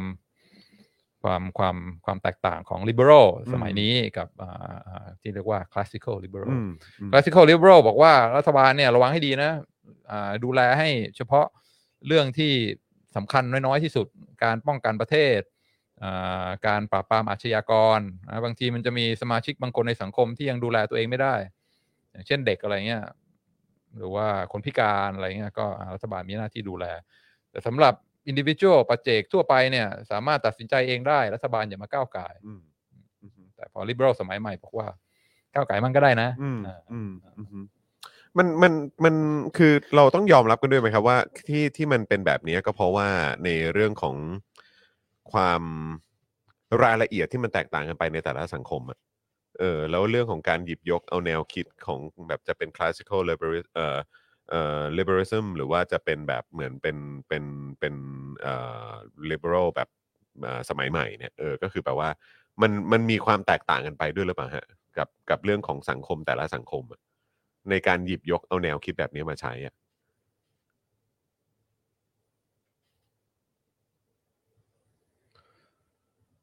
เอ่อ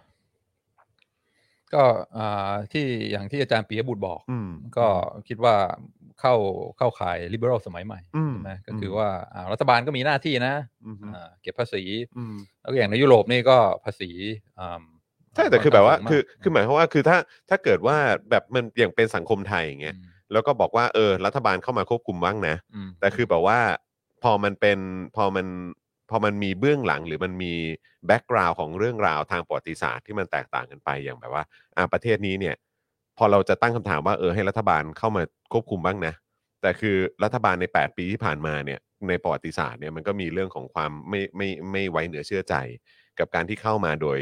ผิดกฎหมายอืมใช่ไหมทำผิดกฎหมายเข้ามาอืมแล้วก็อยู่ในอำนาจอะไรแบบเนี้ยอืมแล้วก็อืมเรื่องของการแก้กฎกติกาอะไรต่างอืมๆคือมันมีมันมีเรื่องราวมันมีที่มาที่ไปอะอืมจนแบบว่าเออแบบบางที พอเราจะหยิบยกแนวคิดแบบนี้ขึ้นมาว่าเฮ้ยแบบรัฐบาลต้องเข้ามาควบคุมบ้างนะ แต่เราก็จะมีเอะอยู่อีกจุดหนึ่งตรงที่ว่ารัฐบาลมาจากไหนแต่รัฐบาลมาจากไหนมีความชอบใช่ไหมธรรมหรือเปเอล่าอใช่ใช่มันก็จะมีในในประเด็นนี้ที่ที่ ที่มันต้องคำนึงถึงด้วยใช่เออใช่ไหมครับ อ่า ถูกต้อง อืม ก็ถ้ากลับไปสู่ classical liberalism อืมแอน anti มาก อืม เรื่องความรุนแรงอะไรเงี้ย อืมเพราะฉะนั้นถ้ารัฐบาลที่มาจากปลายกระบอกปืน อืม แล้วก็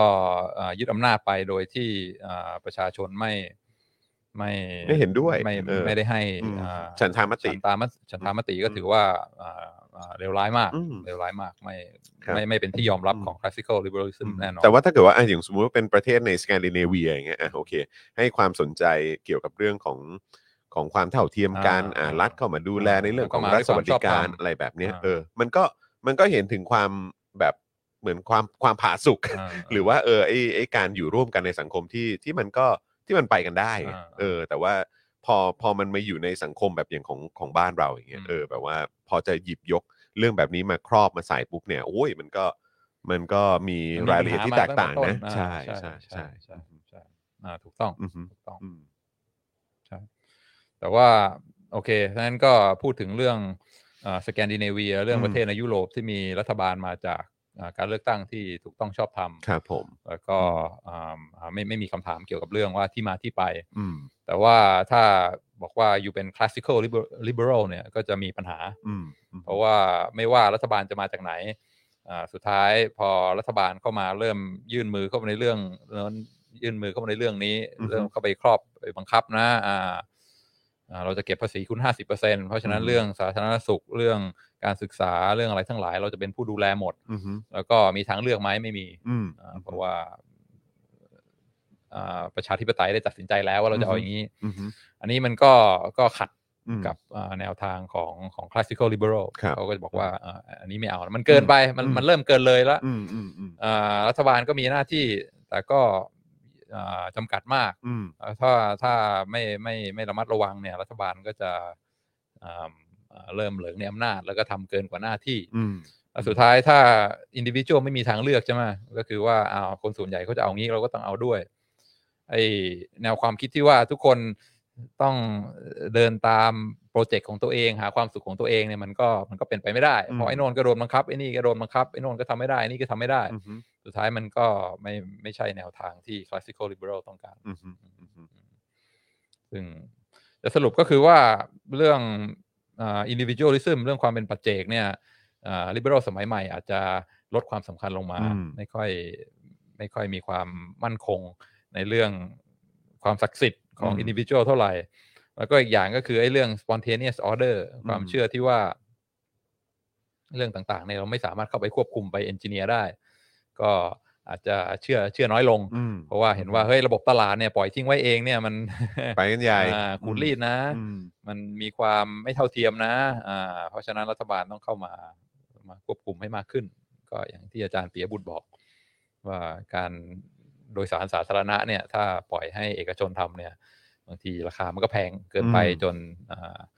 อ่าประชาชนบางพวกเข้าถึงไม่ได้ เพราะฉะนั้นเราก็ต้องเข้าไปควบคุมอ่า ควบคุมไม่ให้ราคาแพง แล้วก็มีถึงแม้จะต้องขาดทุนบ้าน ก็ก็ทำเพราะว่าอันนี้เป็นสิ่งที่ถูกต้องที่จะต้องทำอืมก็คือ ไม่เชื่อในเรื่องปัจเจกอ่าอย่างมั่นคงเหมือน classical liberal แล้วก็ไม่เชื่อในเรื่องอาตลาดเสรีอือฮึอ่ามากเกินไปอืมคิดว่าตลาดเสรีนี้ต้องต้องควบคุม แล้วก็ทำไมความก้าวหน้ามันเกิดจากอะไร มันก็เกิดจากร่วมมือร่วมใจกันใช้เหตุผล รัฐบาลเนี่ยสามารถที่จะเอาภาษีของทุกคนมาทำให้สังคมดีขึ้นได้ เชื่อใจสามารถทำได้ ในขณะที่ classical liberal บอกว่า ไม่เชื่อหรอกอันนี้คือความแตกต่างของของ classical กับกับ liberal เฉยอืมๆ liberal สมัยใหม่ครับโอเค มาถึงสุดท้าย liberal แบบใหม่ เนี่ยแหละครับ Neo-liberal เนี่ยแหละครับเนี่ยแหละอันนี้เอ่อพี่โอ๊ตมา liberalism มันมาหลัง the Great Depression ไง เศรษฐกิจตกต่ำไปทั่วโลกพร้อม ๆ กันก็เลยแห่กันซ้ายหมด ส่วนเมืองไทยนี่ยังไม่พ้นยุค classical liberalism เลย เพราะรัฐบาลยังไม่ได้มาจากประชาชนอย่างแท้จริงอืมครับผมก็ก็คืออ่าก็อย่างที่บอกอะคือแบบว่าพอพอของของบ้านเรามันแบบมันไม่ใช่ประชาธิปไตยอะ เออ มันก็เลยแบบ โอ้โห มันจะ มันจะไปถึงจุดความเป็น liberal เลยอะ มันก็ มันก็ลำบากนะ นะฮะคือแบบว่าเออคือการที่คนที่มีความเชื่อในเรื่องของ liberalism เนี่ยมันจะแบบว่าอยากจะให้เราไปถึงจุดนั้นได้เนี่ยก็คือ เราก็ต้องให้มันเป็นประชาธิปไตยก่อนหรือเปล่า ใช่ไหมครับ แล้วก็คือไอ้ความไว้เนื้อเชื่อใจในรัฐบาลของเราในยุคปัจจุบันนี้มันก็ที่ที่ไม่มีเนี่ย มันก็คงถูกต้องแล้วแหละกำลังรู้สึกว่าอย่างนั้นนะเออเพราะว่าเพราะว่า เราไว้ใจไม่ได้อะก็อืมเขาไม่ได้มาจากเขาไม่ได้มาแบบอย่างถูกต้องอะอืม คือใช้คำอย่างนี้เลยแล้วกันอืมพอไม่ได้มาอย่างถูกต้องก็ไม่รู้ว่าจะให้ให้ให้ความชอบธรรมเขาได้ยังไงอืมในการตัดสินใจหรือการมทำอะไรต่างอืๆใช่ไหมครับอืมแม้ถึงแม้ว่าจะมีรัฐบาลที่ไม่ไม่ไม่ไม่เข้ามาดูแลก็ไม่ได้หมายความว่าเรามีสิทธิเสรีภาพอย่างเต็มที่ใช่ไหมอืมอย่างเช่นว่าจะทำไอ้นี่ก็ไม่ได้ไอ้โน่นก็ไม่ได้อืม ใช่ไหมว่าอ่าไอ้นี่ผิดกฎหมายไอ้นั่นห้ามทำอ่า แต่ก่อนนี่ก็อะไรนะจะอ่าอ่าผลิตเหล้าเบียร์ก็ทำไม่ได้ เพราะว่าอ่าผิดศีลธรรมห้ามทำอืมอืมอ่าจะอ่าเปิดธุรกิจอ่าทำอะไรก็ไม่ได้ มีอ่า red tape มี bureaucracy เข้ามากั้นอืมไม่ให้ทำได้ ซึ่งอ่าถึงแม้ว่ารัฐบาลจะไม่เข้ามาจัดการเรื่องสาธารณสุขเรื่องการศึกษาอะไรอย่างดี แต่ว่าอ่ามันก็ยังมีรัฐบาลที่มันยังมีข้อจำกัดอะไรต่างๆ ที่ทำให้ ปัจเจกไม่สามารถที่จะแสวงหาอ่าอ่า fulfill อ่าความสุขของตัวเองได้อย่างเต็มที่อืมอันนี้ก็ถือว่าขัดต่อหลักการ classical liberal เหมืออืนกัมนอืมเพราะฉะนั้น classical liberal ก็อาจจะบอกว่า เฮ้ย เรื่องบางเรื่องไม่ใช่หน้าที่ของรัฐบาลด้วยอืมอ่าอ่าก้าวไปซะ แล้วก็เดี๋ยวปล่อยให้เอกชนปล่อยให้อ่าอ่าภาคสังคมเขาดูแลกันเอง มันก็อือฮึสามารถที่จะแก้ปัญหาเองได้ อย่างเช่นอ่าความยากจนความเหลื่อมล้ำอะไรเงี้ยอ่าอ่า แต่ก่อนเขาก็มีหน่วยงานภาคสังคมใช่ไหมที่คอยดูแล มีเชิร์ชมีอ่า NGO มีอะไรพวกนี้ที่เข้ามาอ่าช่วยเหลือดูแลอ่าคนจนคนผู้ยากไร้อ่าให้การศึกษาต่อเด็กที่อาจจะขาดโอกาส ซึ่งโลกพวกนี้มันเป็นเรื่อง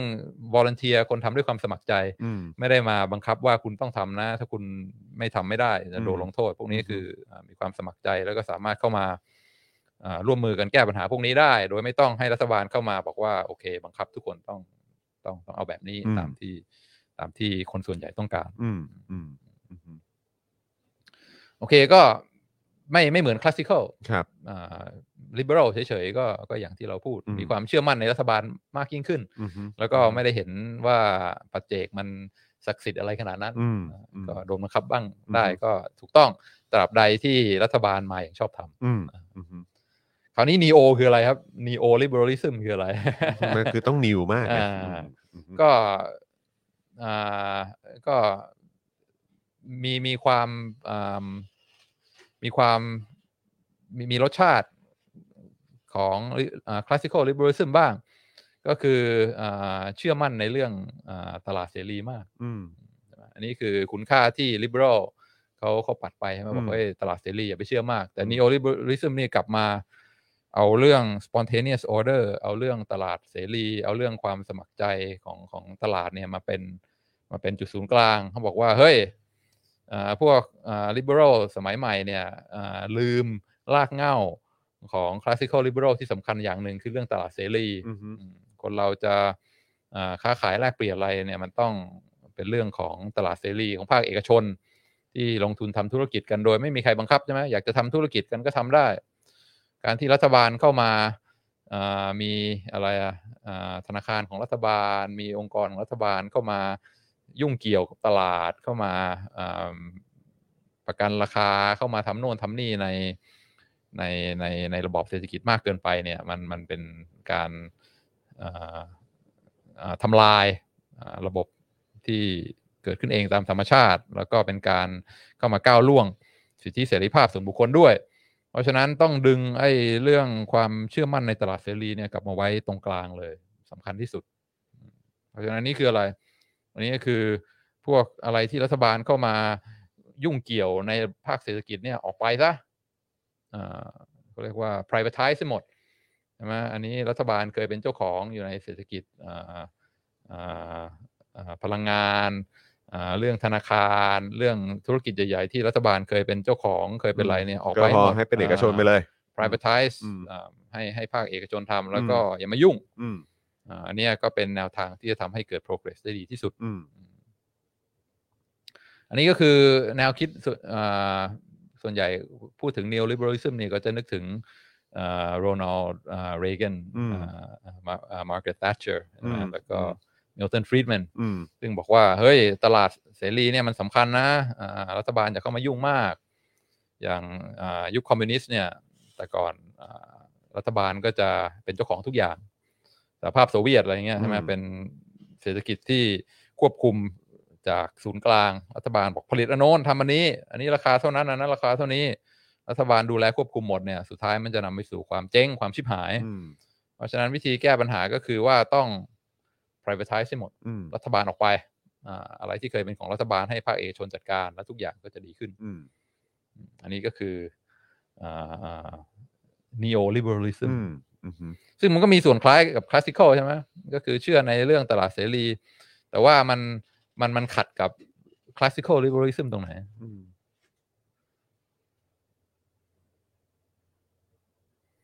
คือถ้าเป็น classical เนี่ยอาจจะมีความอ่อนน้อมถ่อมตัวมากกว่านี้ใช่ไหมอ่าเออ ระบบนี้มันก็อยู่มาพอสมควรแล้วนะอืมแล้วคิดว่าคุณสามารถเข้ามาแก้ไขอ่า privatize ตุมตุมตุมตุมแล้วทุกอย่างจะอ่าอ่ากลับมาดีอ่ามีเสรีภาพ มีประสิทธิภาพทุกอย่างดีอ่าอ่าขึ้นหรือเปล่าเนี่ยมันคือถ้าเป็น classical liberal จริงๆเนี่ยมันอาจจะเอะใจนิดนึงว่าอืมเฮ้ย อันนี้มันเป็นเรื่องเราเข้าไป re-engineer สังคมใหม่ทั้งหมดนะอืมแล้วก็อ่าเราจะเอาไอ้อำนาจของรัฐบาลออกไป แต่การเข้าไปบอกว่า privatize privatize privatize เนี่ยมันก็คือการใช้ใช้อำนาจเข้าไปเข้าไปเปลี่ยนแปลงเหมือนกันอืมซึ่งไอ้สังคมอะไรทั้งหลายที่คนเรา interact กันมากๆเนี่ยมีความสลับซับซ้อนใช่ไหมการเข้าไปแก้ปัญหาง่าย ๆ ว่าเฮ้ยทุกพอ privatize แล้วทุกอย่างจะดีเองเนี่ยอ่าน่าจะเอะใจนิดนึงว่าอ่าเราไม่ได้ เราไม่ได้มีความเก่งขนาดนั้นหรือเปล่าวะอืมอืมซึ่งอ่าตัวอย่างที่เห็นได้ชัดเจนก็คืออ่าสหภาพโซเวียตอืมตอนที่ล่มสลายใช่ไหมอ่าพวก consultant ตะวันตกทั้งหลายเข้าไปบอกว่า อ้าว ต่อไปนี้อ่าเราจะไม่เอาคอมมิวนิสต์แล้วนะ เพราะฉะนั้นทุกอย่าง privatize ให้หมดอืมอ่าปรากฏว่าอ่าเศรษฐกิจแย่มากอ่าพยายามแทนที่จะเกิดระบบ ตลาดเสรีแข่งขันกันอย่างกว้างขวางอยู่ดีกินดีเนี่ยปรากฏว่าอ่าเศรษฐกิจก็เกิดความซบเซาแล้วก็แทนที่จะเกิดอ่าความอยู่ดีกินดีอย่างกว้างขวางก็มีพวกโอริกาทั้งหลายอืมซึ่งเข้ามาอืมบอกรัฐบาลไปแล้วใช่ไหมดี ฉันก็มาครอบอืมอ่าอืมก็มีพวกอ่าอภิมหาเศรษฐีทั้งหลายที่เข้ามาอ่าคว้าไอ้พวกทรัพยากรพวกธุรกิจอะไรต่างๆ ที่เคยเป็นของรัฐบาล แล้วก็ร่ำรวยกันเป็นพันพันพันพันล้านอืมในขณะที่อ่า ประชาชนทั่วไปก็ยากจนข้นแค้นอืมอืมซึ่งก็อันนี้ก็เป็นจุดที่คนชี้นิ้วอืมฮึไอ้พวกนีโอลิเบอรัลทั้งหลาย บอกว่าเห็นไหมอ่ามีความเชื่อมั่นในตลาดเสรี เรื่อง spontaneous order มากเกินไปเนี่ย สุดท้ายแม่งก็ก็ก็เจ๊งได้เหมือนกันอืมอืมเพราะฉะนั้นเวลาคนบอกว่า neo liberalism เนี่ย ส่วนใหญ่จะพูดใน ในทำนองที่ค่อนข้างเยาะเย้ยถากถางนิดนึงอืมว่านึกว่าตัวเองเก่งใช่ไหมอืมอ่าอืมเคยเห็นหรือเปล่าว่าเวลาเข้าไปจัดการในพวกอ่า former คอมมิวนิสต์อีโคโนมีทั้งหลายเนี่ยสุดท้ายเข้าไปส่วนใหญ่มันจะเจ๊งมากกว่าสำเร็จอืมอืมเพราะฉะนั้นก็อืมอ่าก็มีความ เยาะเย้ยถากถางนิดหนึ่งอืมเพราะฉะนั้นที่อาจารย์เปียบุตรบอกว่าเฮ้ยอย่างนี้มัน neo liberalism เนี่ยอืมมันก็มีในของความที่ว่าเนี่ยเห็นไหมมันมีตัวอย่างที่เจ๊งมาแล้วมากพอสมควรอืมแล้วก็อย่าไปมั่นใจในในตลาดเสรีมากเกินไป อืมอืมฮึซึ่งอันนี้มันมันมันย้อนกลับมาในเรื่องของคอนเซอร์ a t ทีฟด้วยไหมฮะอยากให้อยากให้อาจารย์วินัยช่วยช่วยขยายในเรื่องของคอนเซอร์ a t ทีฟด้วยเพราะว่าคือแบบบางคนก็แบบเออแบบอ้าวแล้วคือยังไงอะก็คือว่าถ้าเกิดว่า รัฐบาลไม่ต้องไปยุ่งเลยหรืออะไรแบบนั้นคือแบบอ้าวแล้วมองย้อนกลับมาในในพาร์ทของคอนเซอร์ a t ทีฟนี่คือแบบ คือยังไงฮะ โอเค อืม โอ้ยอดมาก อืมอืม โอเค แล้วคอนเซอร์ a t ทีฟอยู่ตรงไหน อืม อืม อ่า ดีมาก ดีมาก อืม โอเคคอนเซอร์ a t ทีฟคืออะไรคอนเซอร์ a t ทีฟก็อ่าก็ย้อนกลับไปที่อ่า classical liberal แล้วกัน อืมฮึที่บอกว่า classical liberal บอกว่าอ่าปัจเจกสำคัญที่สุดครับ แล้วก็สามารถตัดสินใจเลือกเองได้ครับ แล้วก็เราสามารถที่จะอ่านำความก้าวหน้ามาได้โดยใช้เหตุผลอืมฮึถ้าเป็น conservative เนี่ยก็จะมีอ่าข้อถกเถียงอืมใน fundamental ความเชื่ออ่าพื้นฐานเหล่านี้ครัขบองของฝั่ง liberal อย่างแรกเลยก็คือว่าอ่าปัจเจกเนี่ยสำคัญที่สุดจริงหรือเปล่าอืมบางทีก็ไม่แน่นะอ่าบางทีอ่าคนเราก็ต้องเอ่อเพื่อให้สังคมมันมีความสงบสุข มีความ มีเสถียรภาพนะบางทีคนบางกลุ่มก็อาจจะต้องอดทนไม่ไม่ได้รับความยุติธรรม แต่ว่าเพื่อให้สังคมมันมีความเสถียรมี stability ไม่เกิดการสู้รบขัดแย้งกันเสียเลือดเสียเนื้อเนี่ยบางทีปัจเจกก็ต้องยอมออที่จะไม่ ไม่ไม่เรียกร้องสิทธิเสรีภาพของตัวเองอามากจนเกินไปเพื่อเพื่อสวัสดิกสวัสดิภาพของสังคมอือฮึใช่ไหมอือฮึบางอย่างที่อยากจะทำก็ต้องเออไม่ทคำบางอย่างที่อยากจะพูดไม่พูด เพื่อให้สังคมมีความ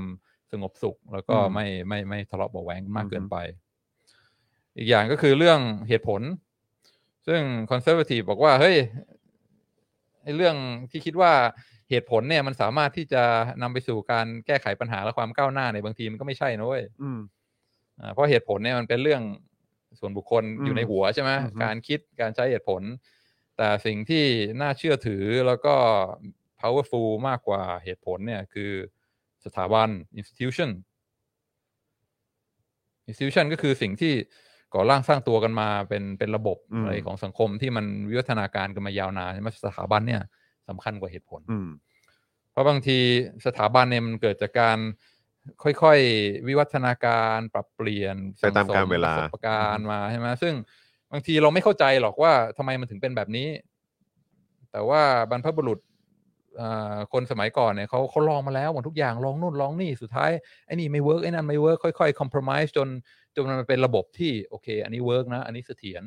อันนี้มันสมดุลอ่าอันนี้ข้อดีข้อเสียมันมี แต่ว่ามันมันมันสมดุลแล้วแหละเพราะฉะนั้นการที่คิดว่าอ่า จบมหาลัยมาเรียนอ่าอ่าคณิตศาสตร์เรียนวิทยาศาสตร์อะไรมาเราบอกว่าโอเค สามารถใช้เหตุผลที่จะมาเปลี่ยนแปลงปรับสถาบันอะไรพวกนี้ให้มันดีขึ้นได้ ให้เกิดความยุติธรรมถูกต้องใช่ไหมอ่า ลบกระดานใหม่ออกแบบสังคมใหม่ให้มันถูกต้องเนี่ย อืม อย่าไปมั่นใจในตัวเองขนาดนั้นอืมอืมอ่าสถาบันเนี่ยมันเป็นอะไรที่เก่าแก่คนหลายรุ่นเขาสร้างกันมานะถ้าไปแบบลบทิ้ง แล้วก็มาออกแบบใหม่เนี่ยสุดท้ายมันจะนำไปสู่ความเจ๊งความชิบหาย แล้วก็ความเอ่อล่มสลายใช่ไหมอย่างเช่นพวก revolution ต่างๆ ทั้งหลายเนี่ยส่วนใหญ่ลงท้ายด้วยการนองเลือดอืมอืมแล้วก็โอ้โหไม่น่าเลยว่ะเอ่อแต่ก่อนถึงแม้ว่าชีวิตสังคมมันจะไม่เพอร์เฟกแต่อย่างน้อยมันก็มีความเสถียรมีความสงบสุข ถ้าเราจะไปเอ่อลบทิ้งใช้เหตุผลมาปรับปรุงแก้ไขเนี่ย คิดให้ดีอืมอย่าไป อย่าไปมั่นใจในตัวเองขนาดนั้นอืมอืมอืมอันนี้ก็คือมุมมองของ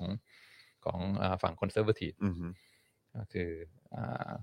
ก็อาจจะคล้ายๆกับ liberal สมัยใหม่ คือความเป็นปัจเจกเนี่ย ไม่ได้สำคัญเท่าไหร่นะอืมสังคมสมะสำคัญกว่า แต่ว่าที่จะขัดแย้งกับ liberal สมัยใหม่มาก ๆ ก็คือว่าสถาบันสำคัญกว่าเหตุผลที่อยู่ในหัวของคุณอืมอืมในขณะที่ liberal นี่ให้ความสำคัญกับเรื่องของเหตุผลอ่าเหตุผลมากกว่า สามารถที่จะสร้างความก้าวหน้าได้ จากการคิดวิเคราะห์จากการโต้เถียงกันใช่ไหมเราเอาแบบใหม่แบบเก่าทิ้งไป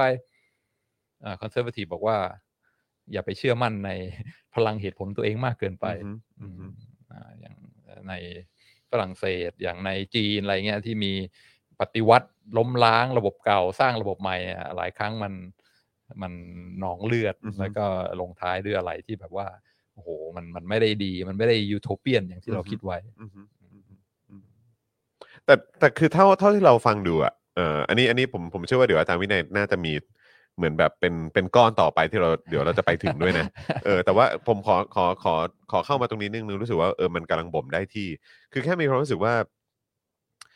แนวคิดไม่ว่าจะเป็นแบบ conservative เอ่อ classical เอ่อ liberal liberal เอ่อเฉยๆ neo liberal คือแบบ คือฟังดูแต่ละอย่างอะในความรู้สึกผมอะ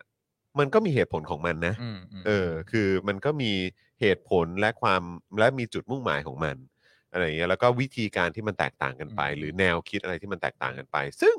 ไอ้พวกแนวคิดต่างๆเหล่านี้บวกกับที่มีคุณผู้ชมหลายท่านก็เอ่อคอมเมนต์เข้ามา หรือว่าอย่างอย่างเอ่ออย่างพี่โอ๊ตเนี่ยอะพี่โอ๊ตบอกว่า classical liberalism มันก็คือ conservatism ยุคปัจจุบันนั่นแหละ เออนะก็คือแบบว่าเออมันอะอย่างไรก็ตามคือคือเท่าที่เราฟังดู แนวคิดต่างๆ เหล่านี้มันจะเกิดขึ้น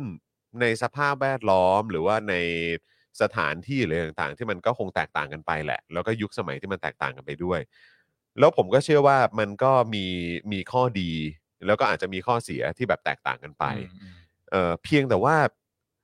เนี่ยที่เรากำลังคุยกันอยู่ไม่ว่าจะเป็นแบบเอ่อ classical แบบปกติแบบ neo หรือว่าจะเป็นแบบ conservative เข้ามาอย่างเงี้ยในบ้านเราเนี่ยมันมีการหยิบยก แนวคิดต่างๆ เหล่านี้ หรือว่าวิธีการคิดต่างๆ เหล่านี้มาใช้แบบค่อนข้างหลากหลายมากเลยอืมอย่างเมื่อกี้อาจารย์ปีเอ่อที่เราคุยกันอาจารย์ปียบุตรบอกว่าเอ้ยอันนี้มัน neo liberal เอ่อเอ่อเอ่อ neo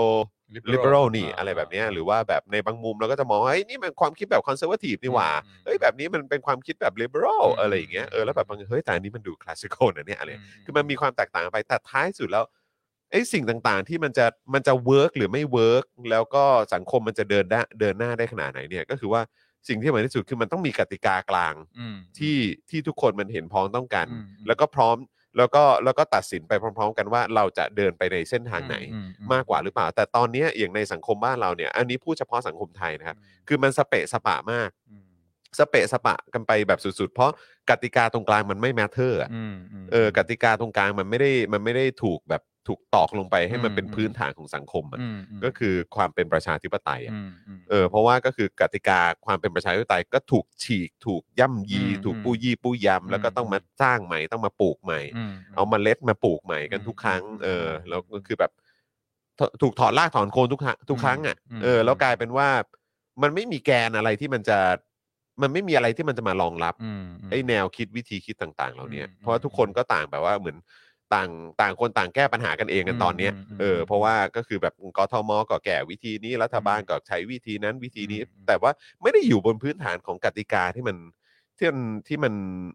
ที่ทุกคนน่าจะน่าจะแฟร์อืมที่อืมที่ที่ทุกคนน่าจะเป็นคือคือเสียงเสียงเสียงส่วนมากมันมันก็ถ้าตามประชาธิปไตยก็คือชนะเสียงส่วนน้อยอืมซึ่งมันก็เป็นอะไรที่ เป็นกติกามีเหตุที่เขาผลที่มีอ่าเหตุผลและเข้าใจง่ายอ่าเอออ่าแต่คือแบบบางทีแบบถ้ามีเรื่องของว่า คนนี้เป็นคนดีมากกว่าอืมเออ ต้องเชื่อคนนี้สิคนนี้อยู่กับสถาบันนี้มานาน แต่คือแบบว่าไม่เคยถูกตรวจสอบได้อืมหรือตั้งคำถามอะไรได้ มันก็มันก็มันก็มันก็ทำให้ institution หรือว่าสถาบันนั้นๆ มันมันไม่มีความชอบธรรมอืมแล้วก็ทำให้คนแบบจะจะเชื่อตามอืมหรือว่าจะแบบเห็นด้วยเห็นพ้องต้องกันอืมแล้วก็ยอมรับ ในการตัดสินใจก็ยากอืมใช่ไหมอินสติสถาบันอย่างสถาบันกองทัพอืมก็แบบว่าคุณก็ไม่มีความโปร่งใสอืมตรวจสอบไม่ได้ แต่คุณบอกให้เราเชื่อคุณมันก็อืมมันก็เป็นไปไม่ได้เพราะฉะนั้นคือแบบ ตอนนี้ดูดูเหมือนว่าแม้ว่าแนวคิดของเรามันจะมีหลากหลาย ที่อืมสามารถหยิบมาเลือกใช้ได้นะอืมแต่คือแบบถ้าอยู่บนพื้นฐานะอ่าเบสิกพื้นฐานฟ u วเดชั o นที่มันแข็งแรงอืมแล้วก็แล้วแล้วมันมีความไว้เนื้อเชื่อใจกันนะอืมตรงที่ว่าอ่าโอเค สังคมเสียงส่วนใหญ่เขามองกันไปอย่างนี้อะงั้นเราไปงั้นเราไปอย่างนี้ก็ได้ เออเพราะว่ามันแฟร์เพราะว่าคนคนเขาได้เขาได้โหวตและตัดสินใจจริงๆอืมแล้วก็ไม่ใช่ว่ามัน permanent นี่อืม เออก็คือแบบ4ปีก็ว่ากันไปก็มาอืมเลือกกันใหม่ แล้วเดี๋ยวเรามามาลองเส้นทางใหม่ก็ได้กับอืม ผู้นำที่มีความเชื่อแบบ conservative อืม เออผู้นำที่มีความเชื่อแบบเอ่อ liberal หรืออะไรอืมแบบเนี้ยแต่คือแบบบ้านเรามันไม่ได้เป็นอย่างนั้นนะอืมอืมบ้านเรานี่คือแบบ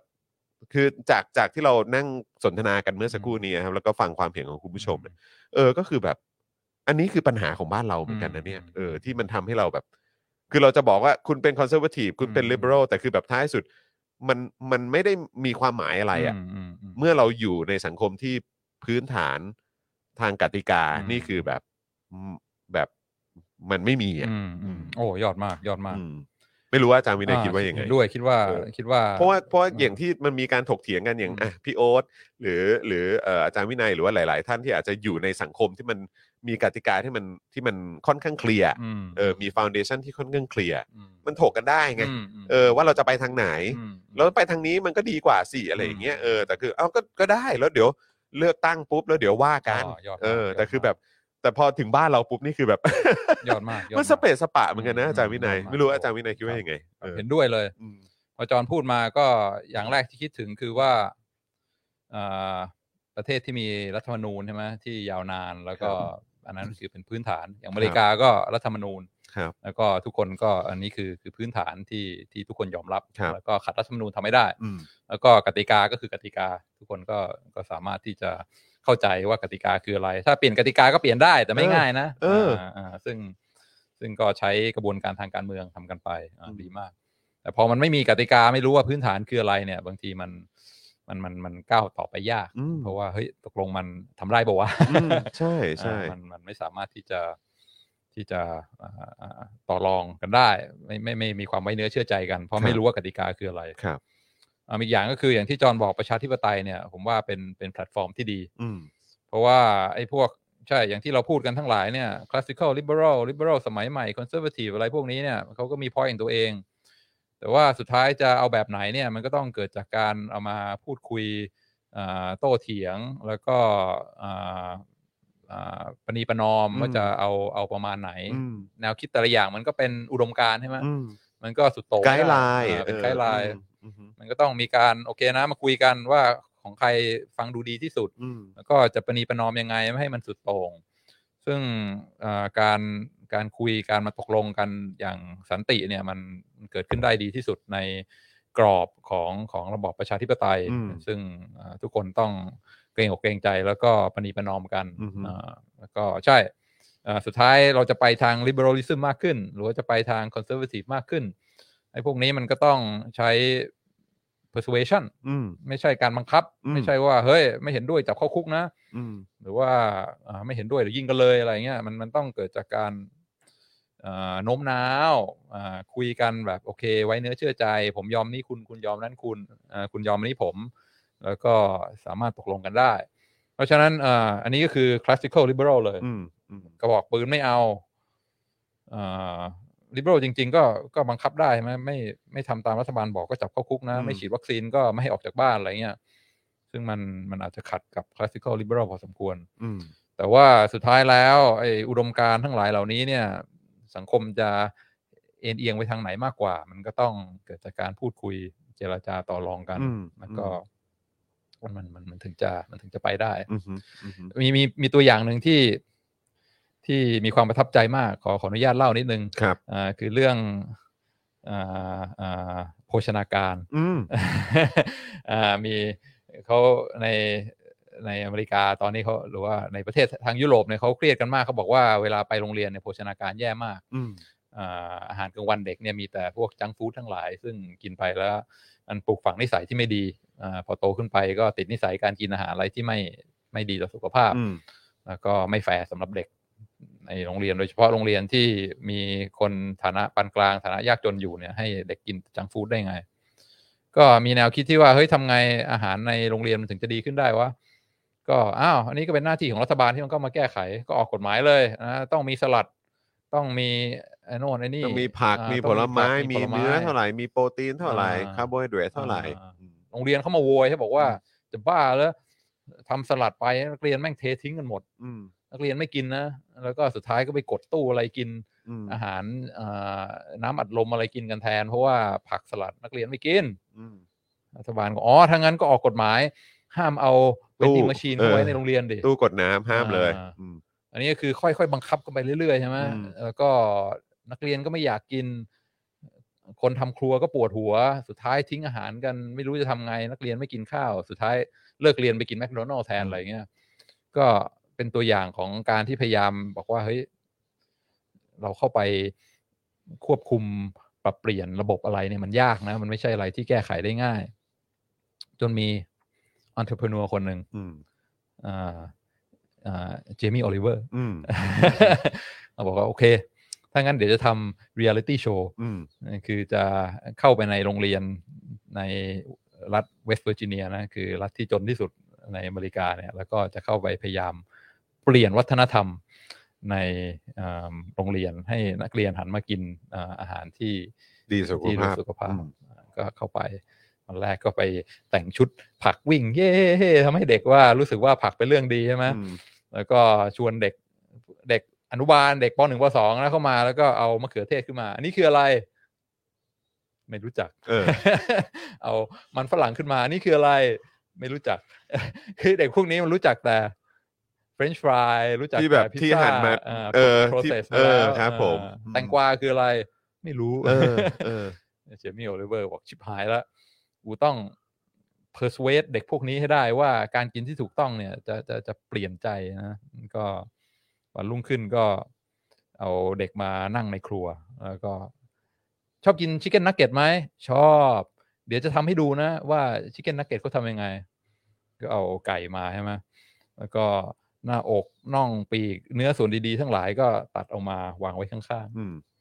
แต่แล้วก็เหลือแต่พวกโครงพวกอะไรที่ใช่เหลือๆใช่ไหมอืม ก็โอเคนะ เดี๋ยวทำชิคเก้นนักเก็ตให้ดูนะ ก็เอาพวกอ่าของพวกเนี้ยเข้าเครื่องปั่น food processor ปั่นปั่นปั่นปั่นปั่นปั่นปั่นปั่นแล้วก็ใส่เครื่องเทศ ใส่แป้งใส่อะไรเข้าไป จนแหลกละเอียดดูไม่ออกว่าเป็นไรใช่ไหมแล้วก็มาปั้นเป็นชิ้นๆแล้วบอกโอเคนะ เริ่มเหมือนชิคเก้นนักเก็ตแล้วนะอืมโอเคคลุกอ่าเบรดครัมอืมแล้วก็เอาไปทอดอืม แล้วก็เอามาวางบนจานอืมนี่ไงนี่นะชิคเก้นนักเก็ตที่พวกเธอชอบกินกันที่พวกเธอชอบกินกัน อยากกินไหมอืม เด็กๆเป็นไงครับ อยาก ก็อยากอยู่ดี อยาก ก็อยากอยู่ดีฮะอยากกินเหรอเนี่ย ไม่เห็นเหรอว่ามันมาจากอะไรมันจากมาแบบจากว่อะไรบ้างอะเออทำไมถึงอยากกิน เออ เออก็พอดีหิว เออเออเออเออเออเออเจมี่โอลิเวอร์ก็บอกว่า ชิบหายเออเฟลอย่างสิ้นเชิงออเออคือพยายามเต็มที่นะ ให้ดูใช้เหตุผลโน้มน้าวทำให้ดูทุกอย่าง แต่สุดท้ายก็บอกว่า experiment อันนี้ fail โดยสิ้นเชิงอืมแต่ทำไง ไม่เป็นไร พรุ่งนี้ลองใหม่อืมอันนี้แหละคือตัวอย่างของใช่ไหมของ classical liberal ที่แท้จริงอืมอืมคือเราเห็นแล้วมันคือปัญหา แล้วก็เราต้องการจะปรับปรุงแก้ไข แต่ว่ามันต้องทำโดยความ สมัครใจโดยความ persuasion ใช่ไหมไปบังคับไปอะไรเขาไม่ได้ มันต้องค่อยๆนะตอนแรกเอาอาหารแบบหืมทำให้อย่างดีไปวางนักเรียนบอกเอ้ยไม่เอาไม่กินอยากกินพิซซ่ามากกว่า ไม่สำเร็จอะพิซซ่าทำไงเดี๋ยวทำให้ดูว่ามันไม่เฮลซี่เลยนะแบบเห็นแล้วแบบ กินไม่ลง นักเรียนยังกินอยู่ ก็ต้องลองใหม่ คือมันต้อง persuasion มันต้องใช้ความอดทน อันเนี้ยมันคือ คือหลักการของ classical liberal ที่แท้จริง เพราะว่าแน่นอนเราบังคับคนอื่นไม่ได้ เราคิดว่าเราสามารถทำให้ชีวิตเขาดีขึ้นได้ แต่มันต้องเกิดจากความสมัครใจการ persuasion เอออันเนี้ยแหละคือ คือคือคือคือตัวอย่างที่คิดว่าโอ้เห็นแล้วแบบว่าเออประทับใจมากอืมอืมอืมอืมอืมซึ่งหลักเกณฑ์พื้นฐานอย่างที่จอห์นบอกก็คือว่าคนเราก็มีสิทธิเสรีภาพ แล้วก็ตัดสินใจของตัวเองว่าอะไรเอาอะไรไม่เอา นะคนอื่นมาบังคับไม่ได้ เพราะฉะนั้นถ้าอยากให้สังคมดีขึ้นก็ต้องใช้การโน้มน้าว ใช้ persuasion ให้คนหันมาเห็นด้วยกับเราอ่าอาจจะพูดอาจจะแสดงอาจจะเป็นตัวอย่างใช่ไหมว่าโอเค คนอื่นไม่ทำเดี๋ยวเราทำให้ดูก็ได้แล้วพอคนอื่นเริ่มเห็นเออทำงี้มันก็เข้าท่าดีนี่หว่า สุดท้ายเขาก็อาจจะเปลี่ยนใจมามาเอากับเราด้วยอืมอ่าแทนที่อืมจะเป็นการบังคับขู่เข็นกัน อืมก็ นะ classical liberal โอ้โหอืมพยายามพยายามพยายามคิดว่าเราเราไปลงล็อกในพาร์ทไหนบ้างไงแต่คือแบบว่าในในหลาย ๆ มุมหลาย ๆ อย่างเนี่ยก็อย่างที่บอกไปเพราะว่าก็คือแบบจะบอกว่าเราเป็น classical เอ่อ liberalism เลยก็คงไม่ได้เออแต่ว่าจะบอกว่าเห็นด้วยกับ liberal ไหมก็ก็ก็ก็เราก็เราก็รู้สึกว่ามันมันมีอะไรหลาย ๆ อย่างที่ที่รู้สึกว่าเออมันก็เป็นเป็นแนวคิดที่มันอืมสำคัญเมื่อเมื่อบางทีมองในบริบทของสังคมเราในตอนเนี้ยมเออแต่คือแบบท้ายที่สุดเราก็รู้สึกว่ามัน มันมันจะมีอะไรใช้การได้บ้าง ถ้าเกิดว่ากติกาพื้นฐานทั้งหมดเนี่ย มันไม่แฟร์แล้วมันไม่ work อืมและทุกคนไม่ยอมรับอืมเออมมคือมันมีแค่คนบางกลุ่มที่ยอมรับ หรืออมคนบางกลุ่มที่อะก็ยอมไปเพราะถูกบังคับหรืออะไรมแต่คือแบบ แต่คือท้ายสุดแล้ว ถ้ากติกาฟ u n เดชั n พื้นฐานจริงๆ มันไม่แฟร์ปุ๊บเนี่ยอืมเออมันก็มันก็ยากที่จะมีโอกาสได้เรียนรู้ เออเรื่องของวิธีแนวคิดอืมต่างๆ เหล่านี้นะครับ คืออืมก็ไม่แน่บ้านเราก็เหมาะกับคอนเซอร์ t ทีฟก็ได้อืมแต่คือแบบว่า เราไม่มีโอกาสได้ลองอืม โดยที่แบบฉันทามติของสังคมอืมยอมรับยินยอมที่จะลองอะมเออแล้วก็สี่ปีผ่านไปแล้วก็คือแบบเอ้อไม่ work อะไม่ชอบอะเอออืมแล้วก็คือแบบอาจจะแปดปีก็ได้นะอืม เออแล้วมันไม่ work อะแล้วก็คือเราก็จะได้มีโอกาสในการที่จะได้ลองลองลองใหม่ดู อะไรแบบนี้อ่าเออแล้วก็แบบเออฉันอยากจะไปลอง way นี้บ้างอืมอะไรแบบนี้ก็คือมันก็มันก็ควรจะมีโอกาสได้อืม ได้ทำอย่างนั้นไงอืม เออแล้วก็เริ่มเริ่มรู้สึกว่าในทุกๆวันเนี้ย ในสังคมที่มีกติกาที่มันค่อนข้างชัดเจนอะ่ะแล้วก็ทุกคนยอมรับเนี่ย ตอนนี้มันอาจจะไม่ได้จำเป็นว่าจะต้องคุณเป็นสายแบบ conservative อย่างเดียวนะคือมันเริ่มมีการ mix เอาอ่าเข้ามาแน่นอนผสมผสานกันแน่นอนที่ใช่มันไปอีกระดับแล้วอะใช่มันใช่ไปอีกระดับในการที่หยิบยกเอาแนวคิดที่มันอาจจะต่างกันสุดโต่งแต่ว่า ใช่ใช่ เลือกเอาข้อดีของของของในแต่ละแนวคิดเนี่ยอืมมาหยิบใช้อืมกับส่วนรวมอืมซึ่งคือเขาไปอีกระดับแล้วไงอืมอืมเพราะเขามีโอกาสได้เลือกเขามีโอกาสได้ทดลองไงอืม แต่ของเราเนี่ยก็คือว่ากติกาพื้นฐานมันยังไม่ได้ อืม พอแบบไม่ถูกใจใครบางคนอืมในสังคมปุ๊บ มันก็แบบลื้อใหม่ ถอนรากถอนโคนใหม่ อืมเอาเอากระถางนี้เอาไปเทดินอืมออกแล้วก็อืมเอามาใส่ดินใหม่อะไรเงี้ยอืม ซึ่งก็ไม่รู้มีอะไรบ้างอืม ข้างในนั้นเนี่ยมันก็เลยเละเทะไปหมดเลย อืมอืมอืมเอออ่อ่าดีมากดีมากอืมใช่ อืมซึ่งอันนี้ว่าตามจริงก็ขัดกับหลักการของเอ่อพวก conservative อืม พวก conservative บอกว่า เฮ้ย ต้องค่อยๆ ค่อยๆ evolve นะใช่ไม่ใช่มาถึงแบบว่ามาล้มโต๊ะ แล้วก็เขียนกฎอืมเขียนอะไรใหม่หมดเลยอืมมันมันมันมันมันขัดกับใช่กับหลักการของ conservative ที่แท้จริงอืม conservative ที่แท้จริงก็ต้องบอกว่าโอเค มันมีของบางอย่างสถาบันที่อยู่มายาวนานแล้วก็เราก็ต้องระมัดระวังว่าเราไม่สามารถไปเปลี่ยนมันได้ชั่วชั่วข้ามคืนอืมอืมแต่ก็ต้องอาค่อยๆ เปลี่ยนแปลงไปอ่าเพื่อความ stable ของสังคมอืมไม่ให้มันเกิดอ่าอ่า ความขัดแย้งความรุนแรงอืมแต่อันนี้มันย้อนแย้งมากนี่ก็คือแบบพอพอพอไม่ไม่ถูกใจปุ๊บก็อ่าล้มกระดานล้มกระดานขีเลยใหม่อ่าใช่อันนี้ไม่ใช่อันนี้เอออันนี้อันนี้ไม่ใช่อนุรักษ์นิยมที่แท้ใช่จริงใช่ใช่อือฮึอันนี้ก็คือคือไม่อยากไม่ไม่ไม่รู้ว่ามันจะเข้าแกลบไหนเลยนะอืมคืออย่างเดียวที่มองเห็นคือแบบมันคือเผด็จการแหละอ่าเออใช่ใช่แต่ดีมากจอนจอนพูดได้ดีมากครับคือมันไม่มีหรอกที่สังคมไหนเป็นแบบนี้เพียวอืมๆอ่าอือฮึ ไม่มีสังคมไหนที่เป็นอ่า classical liberal อย่างร้อยเปอร์เซ็นต์ไม่มีครับมันก็เป็นปรัชญาเป็น philosophy อืมแล้วก็อ่าจะให้คนเขายอมรับจะให้คนเขาเอามาปรับใช้ มันก็ต้องผ่านการโน้มน้าวอืมอ่าผ่านการแบบพูดให้คนเข้าใจนะว่ามันมีส่วนดีแล้วก็อืมค่อยๆ ลองดูว่ามันอืม work หรือเปล่าอืมอ่าซึ่งอ่าอ่าแพลตฟอร์มที่ดีที่สุด ที่จะทำให้เราสามารถลิ้มลองแล้วก็ลองปรับใช้ว่าเอาแบบนี้บ้าง เอาอืมส่วนนี้มาใช้ ก็คือประชาธิปไตยอืมที่มีการอ่าโอเค อย่างน้อยมันก็แฟร์นะเข้าใจว่าอืมมันมาจากไหน แล้วก็ทุกคนต้องเรียกว่ามีความเกรงอกเกรงใจกันอ่าไม่ให้อ่าลอมชอมกันให้ทุกฝ่ายอ่าสามารถอ่ายอมรับได้อืมซึ่งอ่าเห็นด้วยกับจอร์ดว่าอืมว่าจะไปข้างหน้าได้มันก็ต้องมีมีพื้นฐานที่ ทที่ที่มั่นคง แล้วก็อืมประชาธิปไตยก็เป็นเรื่องที่สำคัญมากอืมอืมอืมดีมากดีกผมว่ามันมันก็น่าสนใจดีนะครับ เพราะว่าคืออย่างที่อาจารย์วินัยบอกมันก็คือการโน้มน้าวอืม persuasion ใช่ไหมฮะอ่ามันก็คือ persuasion ซึ่งมันก็คือแนซึ่งโคตรยากเลยนะ ใช่อ่าซึ่งซึ่งอันนี้มันก็เลยเป็นที่มาของนักการเมืองอืมด้วยแหละอ่าใช่ไหมฮะาก็คือนักการเมืองเหล่านี้ก็คือต้องมาโน้มน้าวว่าอ่าเราใช้วิธีนี้กันเถอะาแบบนี้ได้ประโยชน์อ่าเออ อะไรแบบนี้เราทำแบบนี้มัน work อ่าก็คือเหมือนเซลล์แหละ ซึ่งโคตรชื่นชมเลยนะเออ แม่งยากมากเลย ยากขนาดเด็กอนุบาลนี่โน้มน้าวยังไม่ได้เลยนะอืมอ่าอืมผู้ใหญ่เนี่ยที่มีโหหัวแข็งมีอะไรต่ออะไรอ่าไม่ยอมเปลี่ยนใจง่ายๆ สามารถโน้มน้าวให้คนมาอยู่ เห็นด้วยกับเรามาลองทำแบบนี้สิสนับสนุนเราได้นี่แม่งโคตรเก่งเลยนะเออใช่เคือมัน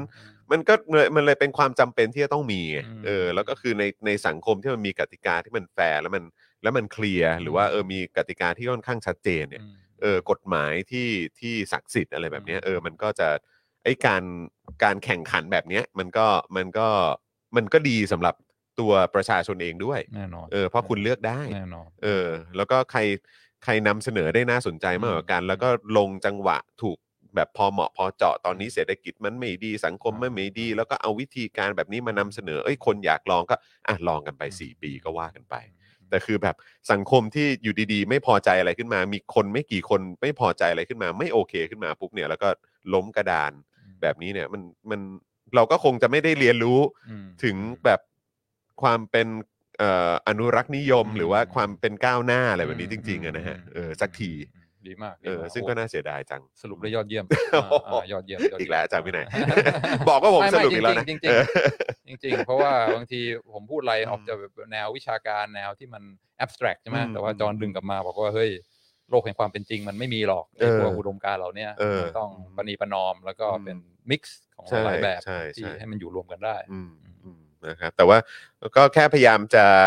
หยิบยกเอาสถานการณ์ที่มันเกิดขึ้นในชีวิตของพวกเราเนี่ยมามา มากางออกให้ดูนะครับว่าเออเราเราจะไปถึงจุดนั้นกันได้เนี่ยก็คือว่าคือเราก็ต้องนึกถึงแบบพื้นฐานทางสังคมที่ที่มันจะต้อง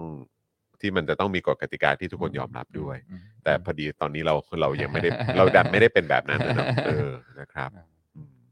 นะฮะคุณเอสบอกว่านึกถึงประโยคที่ว่าเมื่อคุณยังเยาว์ถ้าไม่ซ้ายคุณก็ไม่มีหัวใจ จนเมื่อเติบโตหากคุณยังซ้าย คุณไม่มีสมองอยากถามความเห็นของเอ่อความเห็นประโยคนี้กับอาจารย์วินัยครับ เออ เมื่อคุณยังเยาว์ถ้าไม่ซ้ายคุณก็ไม่มีหัวใจอืม อ๋อแต่ถ้าเกิดว่ายังซ้ายอยู่เนี่ย คือถ้าโตขึ้นแล้วใช่ไหมฮะแล้วคุณยังซ้ายอยู่เนี่ย แปลว่าคุณไม่มีสมองเหรอหรือว่ายังไง เออ โอ้นี่น่าสนใจนะฮะอืมอืมก็ถ้ายังเยาว์นี่คืออาจจะยังขาดประสบการณ์ชีวิตจริงๆนะว่า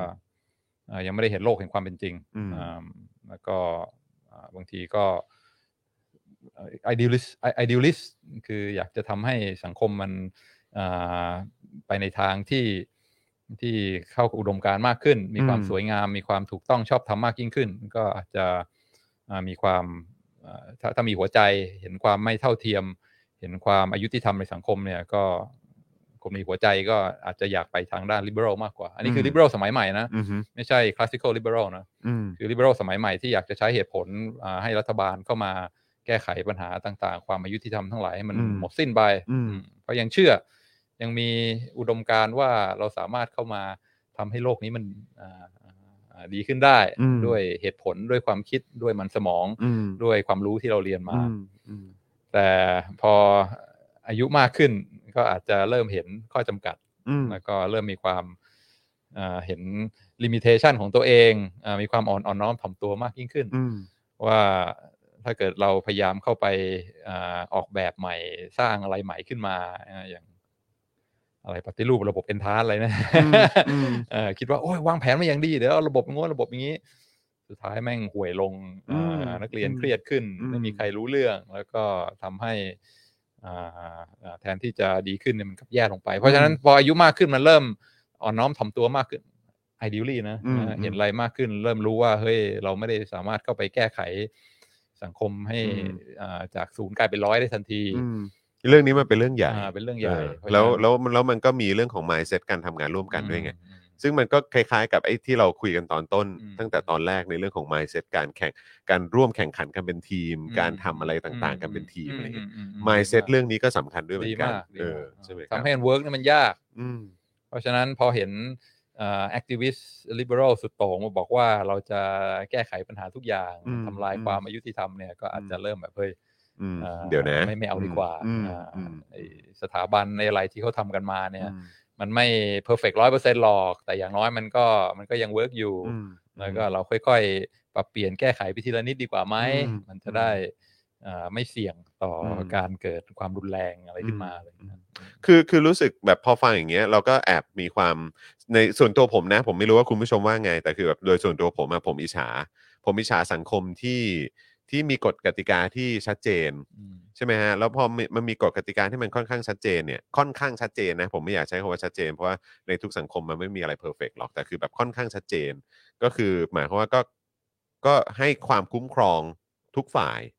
ให้ให้มากที่สุดอยู่แล้วแหละเอออันนี้ก็มันก็จะมีความมันก็จะดีตรงที่ว่าสังคมอะมันก็จะมีการเรียนรู้และมีวิวัฒนาการของมันกันไปอืม จากแนวคิดต่างๆ เหล่านี้แหละอืมมเออจะเป็นแบบ conservative มาก่อนต่อด้วยมาลองเปลี่ยนเป็น classical liberalism แล้วก็มาเออมาเป็นแบบ liberal อีกแล้วย้อนกลับไป conservative ดีกว่า แล้วมันแบบเฮ้ยมันมีการผสมผสานแล้วพอมาถึงจุดหนึ่งที่แบบว่าเฮ้ยก็หยิบเอาข้อดีของฝั่งนี้มาใช้หยิบเอาข้อดีของฝั่งนี้มาใช้สิอะไรเงี้ยคือเขามีโอกาสได้วิวัฒนาการได้เรียนรู้อะอืมอืมแม้ว่ามันจะใช้เวลานานนะอ่าแต่คือเราเราก็เห็นการเติบโตโดยที่ไม่ถูกขัดจังหวะอ่าเออแต่ในขณะที่บ้านเราเนี่ยคือแบบว่า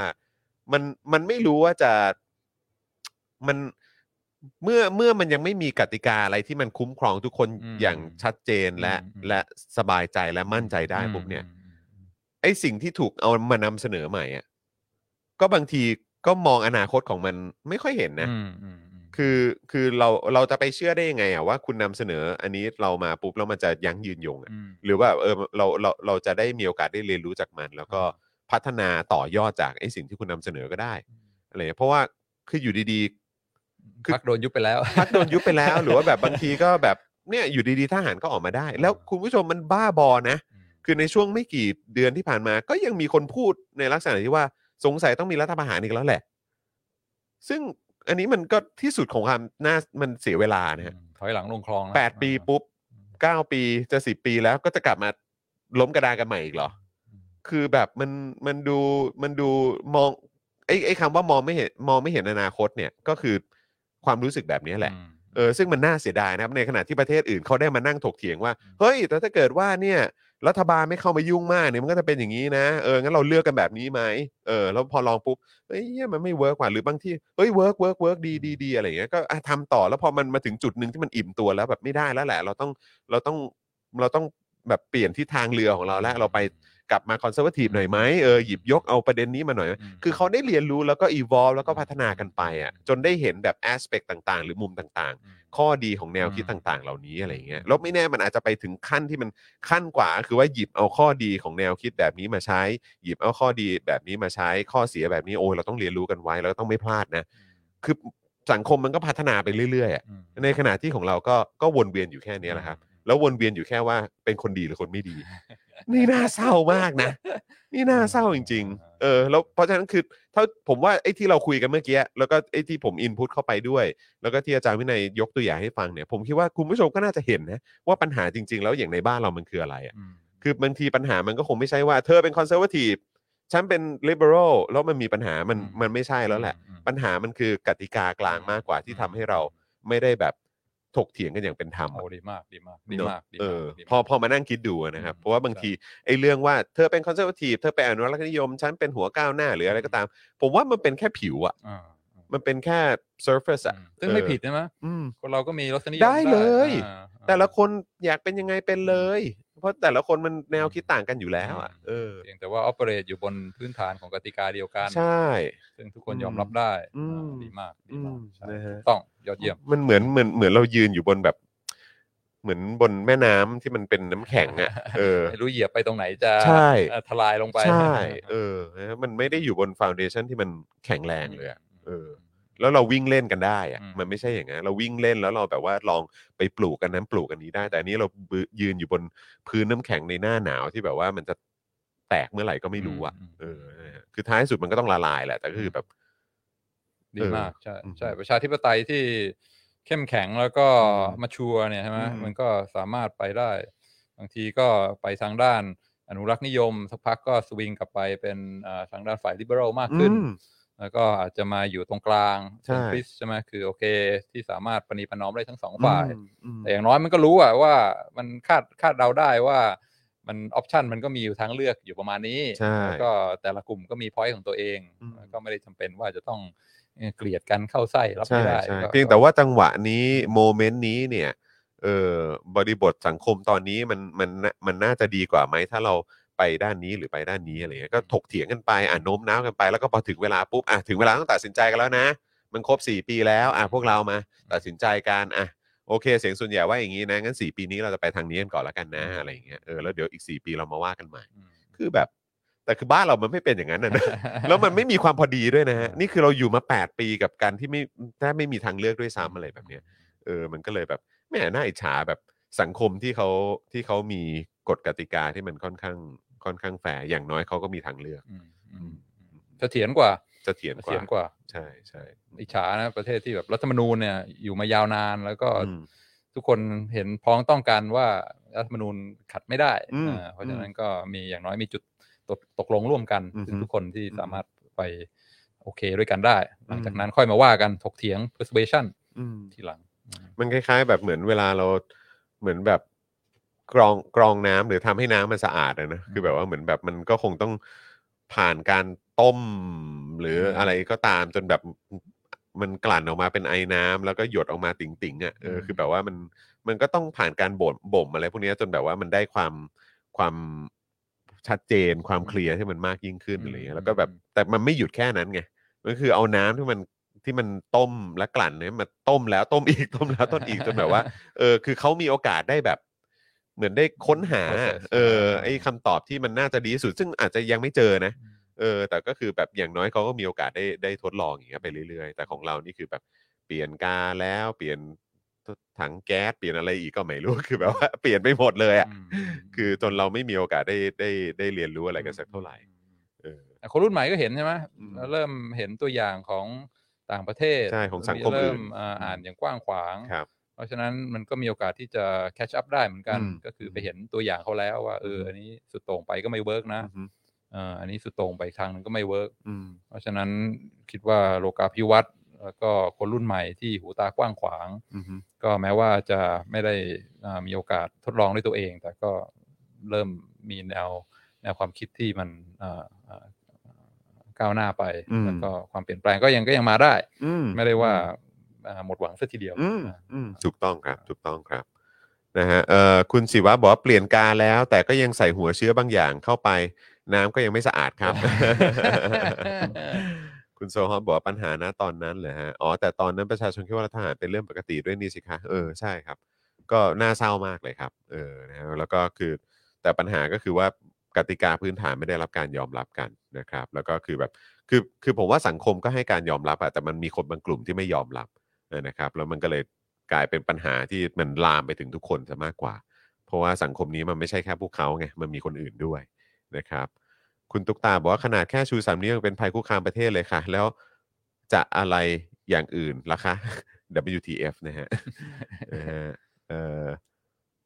คุณจูนบอกว่าเครื่องที่เสถียรกว่าก็พังยากกว่าอ่าครับผม คุณดีเคบอกว่าสมัยเราเรียนเนี่ยมีแต่ท่องจำ ชื่อว่าคนนี้เป็นใครกติกากลางอะไรเนี่ยบอกตรงๆ เพิ่งเคยได้เรียนจากปากคุณจอดเลยค่ะ โอ้โหนั่นแหละฮะก็คุณเจสบอกว่า หรือว่าเรากำลังหล่นร่วงอยู่ก็ไม่รู้ครับอืมนะฮะเอ่ออนุรักษ์นิยมก็เป็นประชาธิปไตยได้ครับ คุณเอสบอกมาอ๋อแน่นอนก็คือถ้าเกิดว่ามันอยู่บนพื้นฐานของกติกาและความเป็นประชาธิปไตยอะมันมันมันได้อยู่แล้วอะฮะอืมก็คืออืมพวกพวกคุณมีสิทธิ์เลือกไงอืมเออเนี่ยคุณเอสบอกว่าชอบคำตอบของอาจารย์วินัยและคุณจรมากครับ แบบนี้ต้องเติมโอ้ยขอบคุณครับขอบคุณครับแหมนะฮะคุณจูบอกว่าทั้งอาจารย์ชัดชาติและอาจารย์ปิยบุตรไม่ได้ผิดอะไรเลย แต่สังคมเราอะไม่ได้เข้าใจลึกซึ้งพอกับเรื่องพวกนี้ใช่คือผมคิดว่ามันก็คือการแสดงความคิดเห็นแหละครับอืมซึ่งก็ซึ่งก็ดีเลย เพราะว่ามันก็จุดประเด็นให้พวกเราได้มาถกเถียงกันไงอืมอืมเออใช่ไหมครับอืมแล้วก็เนี่ยมันก็ต่อยอดให้พวกเราได้มองเห็นถึงปัญหามากขึ้นว่าอืมจริง ๆ แล้วปัญหาของสังคมของเรา มันไม่ได้เกี่ยวกับว่าจะ neo จะ liberal จะ conservative ปัญหาของเราคือกติกากลางมากกว่า เออนะครับเอ่อ คุณตัวเล็กบอกว่าสวัสดีค่ะอาจารย์วินัยและคุณจรเอ่อตอนแรกรู้สึกงงกับคำถาม แต่อาจารย์วินัยตอบคำถามได้ดีมากค่ะ ขอบคุณมากค่ะ โอ้คขรัอบบคุณผมนะครับครับนะฮะเอ่อเอ่อคุณลูกทุ่งบอกว่าสรุปคือ เราควรมองให้เห็นเป็น individual ที่จะเลือกคนไปบริหารตามยุทธศาสตร์ของแต่ละพัก อย่างก้าวไกลก็พุ่งชนปัญหา เพื่อไทยภูมิใจไทยก็ต่อรองเชิงธุรกิจพอปชรเท่ากับไร้สาระเออนะฮะอันนั้นก็คงเป็นเรื่องของเพลเยอร์หรือว่าเรื่องของตัวเขาเรียกว่าอะไรอะ แบบเขาเรียกว่าอะไรนะ เรื่องของ ผมว่ามัน อันนั้น อันนั้น อันนั้นมันก็ยังมันก็ยังมันก็ยังอยู่ช่วงกลางๆ ไปจนปลายๆอยู่นะเพราะแต่เพราะว่าคือเราก็ต้องย้อนกลับไปตอนต้นก็คือกติกาที่พวกเราใช้ร่วมกันในสังคมนั่นแหละครับ เออนะฮะ พี่โอ๊ตบอกว่าในอเมริกาเนี่ยปัญหาไม่มี universal health care เนี่ยเป็นปัญหาการเมืองล้วนๆนะครับ ไม่เกี่ยวกับจำนวนประชากรเออนะฮะเออก็อเมริกาเถียงกันว่าจะเอาสไตล์ยุโรปหรือเปล่า เออครับผมคือ na- nationalize ระบบอ่าสาธารณสุขครับแล้วก็เอาเงินภาษีมาอ่าอ่าบดูริแลหารตรงจุดนี้อ่าว่าเออทุกคนก็มีสิทธิที่จะเข้าถึงอ่าการรักษาพยาบาลครับอ่าซึ่งก็ก็ เถียงได้ทั้งสองฝ่ายอืมอืมถ้าคนอ่าอังกฤษก็เขาก็มีมีปัญหามีข้อไม่พอใจกับระบบสาธารณสุขของเขาเหมือนกันอืมอืมอืมซึ่งก็แน่นอนถ้าทุกอย่างเป็นสวัสดิการบางทีมันก็ต้องรอคิวยาวเออแล้วก็ใช่การบริการก็ไม่ไม่ถูกใจทุกคนครับอืมก็ก็ยังเป็นเรื่องที่ต้องถกเถียงกันนะครับอ่าแต่อย่างน้อยเขาก็มีแพลตฟอร์มเขามีพื้นที่ให้อ่าเขาได้ถกเถียงกันเนาะอ่าเออนะครับ แล้วก็ได้ ได้เอามานำเสนอกันอืมมาโน้มน้าวกันมเออนะฮะมันก็เขายังมีพื้นที่ให้เขาได้โน้มน้าวกันอะมเออนะครับได้ถกเถียงกันมอืมนะครับอย่างน้อยก็ยังมีกฎกติกาพื้นฐานที่อืมที่เขาก็ยังถกเถียงกันได้อืมอืมอืมอืมนะครับ คุณศิรภพบอกว่าผมว่าสังคมไทยก่อนหน้านี้ยังไม่เคยมีโมเมนต์เหมือนยุคเรืองรุ่งเรืองปัญญาใช่ไหมฮะ แต่ผมว่าทุกวันนี้ใช่แล้วถึงช้าแต่ก็ยังดีกว่าไม่ยอมมาเลย โอ้ดีมากครับดีมากเออใช่ครับผมใช่มันจะมีบางสังคมที่ไม่ไม่ไม่ไม่เคยมี enlightenment มาก่อนอืมเออจริง คือยังเชื่อว่าต้องทำตามประเพณีนะใช่ต้องยอมก้มหัวให้อำนาจ แล้วก็อ่าวิธีที่จะรักษาความสงบสุขเรียบร้อยก็คือ อย่าไปอย่าไปขัด อย่าไปเถียงอืมอ่าอืมซึ่งก็อืมถ้าถ้ามัน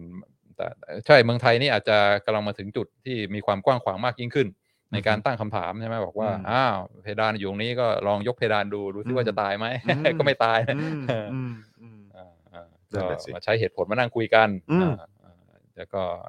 เน้นการโน้มน้าวใช่ไหมครับมันก็โอ้ดีมากดีมากอืม enlightenment ของเมืองไทยน่าจะใกล้มาแล้ว ใช่ครับนะฮะคุณเจมส์บอกว่าขอบคุณอินเทอร์เน็ตที่ทำให้สังคมไทยออกจากยุคกลาง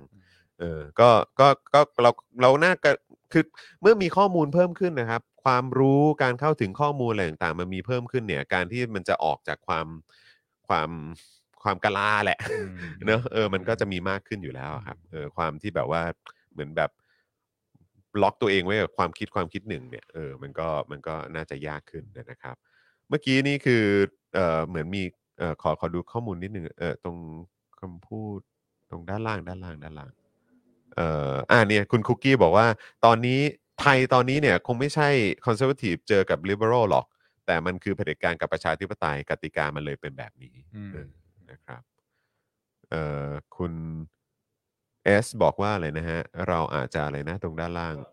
เออเราอาจจะเพึ่งเข้าสู่ยุคตื่นรู้อะครับ เออนะครับ คุณดีเคบอกว่าตื่นรู้แล้ว ก็ให้ตื่นไปเรื่อย ๆ เลยเออนะครับเออตื่นแล้วตื่นเลยนะครับตื่นแล้วไม่มีตื่หนเลยใหม่ครับาเออ ผมก็ว่าอย่างนั้นนะอ่าจริง ๆ เออ นะครับ ก็คือมันเป็นการเหมือนยกระดับ ความคิดความเข้าใจของคุณมากขึ้นเรื่อยๆ เท่านั้นเอง แล้วคือแต่ละคนมันก็จะมีความความคิดความเข้าใจที่มันก็แตกต่างกันไปนะ เพราะทุกคนมันก็เกิดมามาจากต่างสังคมต่างครอบครัวกันนะครับนะมันก็ยิ่งทำให้เรามีความคิดที่มันแบบกระจายได้มากขึ้นเรื่อยๆ เพียงแต่ว่าเราจะตื่นรู้กันหรือเปล่าก็เท่านั้นเองนะครับแต่มันน่าเสียดายนะถ้าเกิดว่าเราอยู่ในสังคมที่มีความพยายามจะ กดแบบไม่ให้คนตื่นรู้กันอะ อืม เออ ให้คนรู้น้อยที่สุดให้คนแบบว่า กดไม่ได้นะครับใช่ทุกวันนี้ เออเปิดอินเทอร์เน็ต คือเมื่อก่อนมันได้ไงนะอ่าเออเมื่อก่อนมันได้อะอ่าควบคุมใช่ไหม ทีวีอยู่ไม่กี่ช่องใช่นะวิทยุใช่อ่าเอออ อะไรฟังหนังสือตำราก็เขียนเองหมด ใช่เอแต่อ ว่าตอนนี้ยากครับยากมีครับอะไรยากเข้า ยาก Google พิมพ์ปุ๊บก็รู้แล้ว เออครับผมเออ นะฮะคุณจูนบอกว่าขอบคุณ SpokeDark ที่อดทนให้ความรู้คนไทยมาสิบปีพอไม่ได้อดทนครับเออไม่ได้มีปัญหายินดีครับนะฮะก่อนยุคอินเทอร์เน็ตความเร็วสูงคิดว่าพวกคุณทำให้คนไทยฉลาดขึ้นเยอะกว่าเดิมโอ้ขอบคุณครับ ก็ต้องยกเครดิตให้พ่อแม่ด้วยฮะเขาเป็นเขาเขาให้ความสำคัญเกี่ยวกับเรื่องของการส่งต่อข้อมูลและความรู้นะครับนะฮะแล้วก็เปิดโอกาสให้คนเอาข้อมูล และความรู้เหล่านั้นเอาไปใช้วิจารณญาณของแต่ละคนเองแบบว่าตัดสินใจเลยครับผมนะครับนะคุณอิซซี่บอกว่าเพื่อนผมเนี่ยไม่ยอมใช้โซเชียลเลยครับ บอกกลัวโดนล้างสมอง ดูแต่ Top News ดีกว่า เออครับผมไปอ่านอ่านอ่านหนังสือตำราอ่าอย่างเป็นทางการนี่จะโดนล้างสมองดีกว่านะครับผมนี่ดู Top News เลย เออครับผมกูไม่ดูแล้ว โซเชียลอะโว้ยแหมเออดู Top News อย่างเดียวเลยเออโอเคครับ กลัวโดนล้างสมองแบบปรบมือให้ สุดยอดครับผมกลัวตื่นกลัวตื่นหบกลัวสบายตื่นอยู่ครับผม ตอนนี้กำลังแบบ เออโอ้ยอากาศกำลังดีเออไปอย่ามาปลุกนะเจ๊เจ๊ปองเนี่ยเจ๊ปองเนี่ยเออครับ ผมเออนะฮะคุณสิว่าโอ้ยเลยใช่ไหมฮะเออครับ ผมเออคุณเจมส์บอกว่าชาวบ้านอยุธยาใช้ iPhone คำนี้เคยได้ยินจากเจาะข่าวตื้น ชาวบ้านอยุธยาใช้ iPhone คำนี้นี่เคยได้ยินจากเจอข่าวตื่นเออโอ้ยแต่ละอย่างนะคือเราไม่ต้องแบบเข้าใจปะคือต้องยกตัวอย่างแบบเวลาทำทำเนี่ยทำสป็อกดาร์กมาเนี่ยคือแบบกูต้องยกตัวอย่างที่เห็นภาพง่ายที่สุดนี่แหละเอออันนี้ก็คงเป็นอันนึงมั้งครับ เออนะฮะเนี่ยบางละจันนะเออชาวบางละจันแบบฮะแม่ที่มันไม่ส่งมามันเป็นเพราะอย่างนี้นี่เอง เออ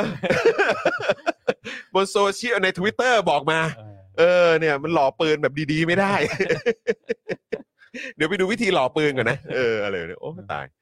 เออปกครองคนฉลาดมันก็แย่สิครับ กดให้โง่เข้าไว้กลัวตื่นอ๋อครับผมนะฮะโอ้ยโอ้โหนี่เราคุยมาจะสองชั่วโมงอาจารย์วินัยดูเวลาสิหนึ่งชั่วโมงห้าสิบเจ็ดนาทีครับ เออนะฮะแล้ววันนี้อาจารย์วินัยมีสอนต่อไหมครับ อ่าไม่มีครับ ไม่มีนะครับผมแต่ผมอยากจะดอกจันคุณผู้ชมนิดนึง รายการเอ่อของรายการใหม่ที่เป็นสัมภาษณ์อาจารย์ลอยเนี่ยอ๋อ ที่เดี๋ยวกำลังจะออนเนี่ยนะครับนะวันนี้ก็จะมีการแบบเหมือนไปทำคอนเทนต์เพิ่มเติมนิดนึงอ่านนะครับฉะนั้นรบกวนอดใจรอนิดนึงนะครับอ่านนะฮะแล้วก็ตัวคลิปความรู้เนี่ยเราก็จะมีคลิปความรู้อันใหม่เร็วๆนี้ออกมาแล้ว โอ้โหยอดนะเยี่ยม ครับนะไปถ่ายเรียบร้อยแล้วนะครับ ก็เยี่ยมอดใจรอนิดนึงนะครับเออนะฮะเอ่อคุณจูนบอกว่าจริงเราได้มุกจากช่องไปเถียงได้ ครับผม โอ้ขอบคุณครับ คุณศิคุณศิรภพบอกว่าจริง ๆ ชอบคลิปความรู้ของ Spoke Dark นะครับ ถ้ามีเงินอยากจะสนับสนุนให้ทำเพิ่มอ่าก็ยังทำกันอยู่ครับ ยังทำกันอยู่ครับนะฮะตอนนี้เราก็ยังยังคงทำกันต่อไปเรื่อยๆ เพียงแต่ว่าอาจจะแบบว่าไม่ได้มีความ ถี่มากขึ้นนะครับ เพราะว่าเราก็มีเรื่องของการลดขนาดบริษัทด้วยนะครับ แล้วก็เรื่องของสภาพเศรษฐกิจ แต่ตอนนี้ก็เริ่มดีขึ้นนะครับ ขอบคุณการสนับสนุนจากคุณผู้ชมด้วยมันมันมีค่ากับพวกเรามากๆ ทุกการสนับสนุนไม่ว่าจะเป็นเนี่ยสนับสนุนให้เรานะผ่านทางนี้นะครับอี QR ก็ได้หรือว่าทางการเป็น member การเป็น supporter เนี่ยมันช่วยเราได้จริงๆแล้วก็เข้ามาขอบคุณแชร์เข้ามาคอมเมนต์นะครับใช่แล้วก็เหล่าสปอนเซอร์ทั้งหลายด้วยนะครับ ก็ขอบพระคุณมากๆเลยครับนะฮะแม้ว่าจะเป็นแบบเหมือน เราเราไม่ได้ขายสปอนเซอร์ในราคาแบบเดียวกับแบบพวกพวกเอ่อช่องอื่นๆ หรือว่าช่องฟรีทีวีที่ขายกันแบบครั้งหนึ่งแบบเป็นแสนอะเออแต่เรานี่แบบเราเนี่ย999 อะอืมเออนะครับหรือว่าแบบเอออาจจะแบบราคาที่มันที่มันย่อมเยาวกว่านี้เยอะอะเอออืมนะครับมันก็ช่วยเราได้ด้วยเหมือนกันก็ขอบคุณมากเลยนะครับนะคุณแก้วคุณพิพิธบอกว่าอยากให้สัมภาษณ์อินฟลูเอนเซอร์ใช่ไหมสายมูเหรอฮะ โอ้ครับผมคุณแก้วครับอินฟลูเอนเซอร์สายมูนะเออต้องเอาต้องเอาคุณคุณพิพิธมาแล้วมั้งครับ เออนะฮะเนี่ยก็ก็วันก่อนที่ที่ผมใส่เสื้อสีขาวอะเออก็มีแฟนรายการใช่ไหมคุณจันเหนือจันเจ้าโอ้นี่วันนี้ใส่เสื้อสีขาวแล้วดูดีนะเนี่ยเราแบบดวมนุษย์ยูริยะอ๋อนี่พอดีผมเปลี่ยนผมใส่เสื้อสีขาว ตัวนี้เนี่ยตามที่คุณกุลพิพิธก็บอกมา ส่งเข้ามาในไลน์กลุ่มครอบครัว นะครับบอกว่าเนี่ยนะต้องอย่างนี้นะ เออแล้วก็โอ้เปลี่ยนเปลี่ยนเปลี่ยนเปลี่ยนเปลี่ยนในที่สุดมฤตยูออกสักทีเออนะแปครับ ดปีนะครับอ่าครับผม โอ้ก็ขอให้มันเป็นมฤตยูในทุกเรื่องแล้วกันฮะ เผื่อจะเผื่อแผ่ถึงคนอื่นได้ด้วยเหมือนกันนะครับ ผมอะอาจารย์วินัยมีอะไรอยากจะสรุปส่งท้ายหน่อยไหมครับเออสำหรับเทปของเราในวันนี้ อ่าอืมก็อ่า ขอบคุณอ่า ทุกคนที่เข้ามาอืมอ่าคอมเมนต์นะครับ แล้วครับก็สนับสนุนอืมอ่าขอบคุณอาจารย์ปิยบุตรที่เอาคำคำนี้ขึ้นมาเนอะซึมขึ้นมาเอออะไรทำให้เราได้มาคุยกันขเนอะยายกันต่อได้สองชั่วโมงเอออ่าครับผมครับครับอืมก็จะรอดูว่ามีมีอะไรอืมอ่าอาทิตย์หน้า เดี๋ยวก็มามามา สองอาทิตย์มาคุยกันใหม่อ่าครับผมนะฮะแต่ว่าเอ่อวันนี้ผมคิดว่าน่าจะเป็นอีกหนึ่งตัวอย่างที่ดีนะครับว่าโหยไอ้ conversation หรือการพูดคุยที่มันสนุกเนี่ยมันทำให้ให้เวลามันผ่านไปไวจริง ๆ นะครับเพราะนี่ก็ไปไปมาๆเนี่ยสองชั่วโมงแล้วครับสอชั่วโมงนะครับเนี่ยนะฮะสองชั่วโมงแล้วครับที่เราอยู่ด้วยกันมา แล้วก็ดีใจมากนะครับที่คุณผู้ชมที่อยู่ด้วยกันมาตั้งแต่ต้นเนี่ยก็ยังคงอยู่ด้วยกันจนถึงตอนท้ายเลยนะครับแต่ว่าการพูดคุยสนทนาของเราในพื้นที่ชุมชนแห่งนี้นี่มัน มัน work จริงๆนะครับนะก็ขอบคุณคุณผู้ชมมากๆเลยนะครับ แล้วก็เดี๋ยวเย็นนี้นะครับคุณผู้ชมก็ประชาสัมพันธ์ไว้ด้วยนะครับสำหรับเอ่อ daily topics นะครับวันนี้ก็จะมีผมมีคุณปาล์มมีครูทอม แล้วก็มีอาจารย์แบงค์ด้วยนะครับนะก็จะอยู่กัน 4 หนุ่มนั่นเองโอ้โห5โมงเย็นนะโดยปกติก็ 5 โมงครึ่งแหละนะครับก็เดี๋ยวเจอกันได้นะครับคุณผู้ชมนะฮะกับ Daily Topics นั่นเองนะครับแล้วก็ใครยังไม่ได้ดูเจาะข่าวตื้นตอนใหม่เนี่ยโอ้โหฝากดูกันด้วยอ่าเพราะว่าออนมาตั้งแต่วันศุกร์ที่ผ่านมาด้วยอ่านนะครับอ่าก็หลายคนก็มีโอกาสได้ติดตามกันไป ใครดูแล้วก็ฝากแชร์ ฝากกดไลค์กันหน่อยนะครับ ใครยังไม่ได้ดูก็รีบไปดูกันเลยนะ ตอนที่ 322 ใช่ไหม322 นะเออนะครับ ก็อยากให้คุณผู้ชมไปติดตามกันนะครับสำหรับเจาะข่าวตื้นตอนใหม่นั่นเองเดี๋ยวกันนะขอดูหน่อยว่าสรุปว่าตอนที่ 322 ใช่ไหมน่าจะใช่นะ ดูเพื่อความชัวร์ไม่อยากเสียฟอร์ม โอ้โหเพิ่แป๊บเดียวสามร้อยกว่าตอนสามสองสองครับอ่านนะฮะ จะหารร้อยหรือหารห้าร้อยเนี่ยนะครับอ่าอ่าอ่าอ่าดูแล้วดูแล้วประเด็นนี้ดูแล้วใครใครยังแบบอาจจะไม่ค่อยเข้าใจนะครับอ่าหรือว่าอยากจะส่งต่อบอกต่อก็อ่าสามารถดูในคลิปนี้กันได้นะครับนะฮะเออเอออาจารย์ลอยมาทำรายการประจำดีไหมสลับกับสัปดาห์ของอาจารย์วินัย โอ้โห นี่อาจารย์ลอยจะมีคิวแล้วอาจารย์ลอยนี่โหยทำแบบทำคลิปความรู้เยอะเหมือนกันนะอาจารย์ลอยเนี่ยเออนะคต้อรับ งลงทุนอีก แล้วอาจารย์แล้วอาจารย์ลอยนี่คือแกก็พูดทุกเรื่องเลยนะฮะ เออ คืออย่างที่คุยกันในรายการแกก็บอกโอ้โหพระพุทธศาสนาก็คุยคณิตศาสตร์ก็สอน วิทยาศาสตร์ก็ไปเออเรื่องของการเมืองก็มาอ่า ศาสนาต่างๆ ก็คุยด้วยโอ้โหโอ้โหไปหมดทุกเรื่องอะ ตั้งตารอนะครับตั้งเอตาอรอคดีลิปนี้เด็ดเด็ดๆคดีดัง ๆ แกก็พูดฮะาเออคือเอาหมดนะฮะอ่าคือแบบ คือมันทำให้รู้จริง ๆ ว่า โอ้โห แบบถ้า ถ้าถ้าคิดไปในแนวทาง อะไรนะ แบบ ความเป็นเหตุเป็นผลเนี่ยอ่าคือมันพูดได้ทุกเรื่องแหละมั้งอ่าเอออ่าใช่ไหมฮะอ่าอืมนะครับน่าสนใจครับน่าสนใจ ก็คิดดูสิ ก็เนี่ยเทปเนี้ยที่คุยกับอาจารย์เนี่ย ก็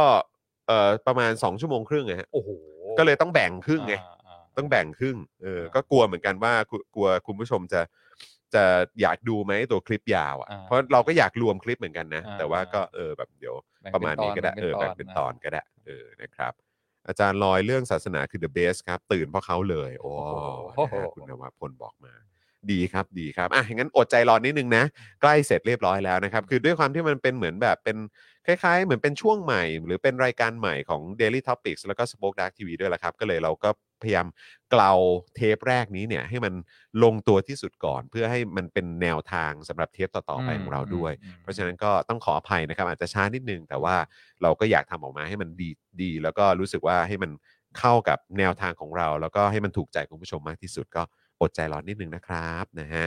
โอเคครับคุณผู้ชมงั้นเดี๋ยววันนี้ส่งอาจารย์วินัยกลับไปพักผ่อนก่อนดีกว่านะครับแม้ว่าวันนี้จะไม่ได้มีสอนซึ่งก็โชคดีมากดีเลยครับ ได้พักบ้างนะครับนะแล้วก็เดี๋ยวเย็นนี้เดี๋ยวเราเจอกันนะครับ5โมงเย็นโดยประมาณนะครับ เดี๋ยวช่วงบ่ายเนี้ยเนี่ยประมาณจริง ๆ ผมมีนัดบ่ายโมงเนี่ยแหละโอ้โหนะครับเดี๋ยวต้องเดี๋ยวต้องเข้าไปที่รีบสตูดิโอของ Spoke Dark อ่า TV อ่าเพื่อไป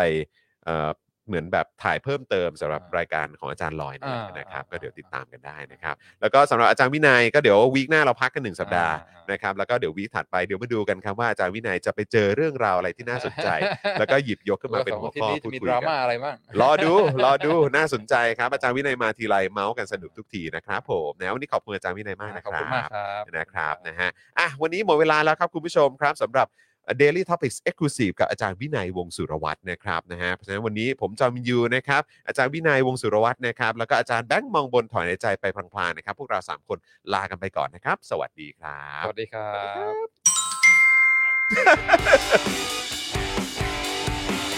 Daily Topics กับจอห์นวิญญู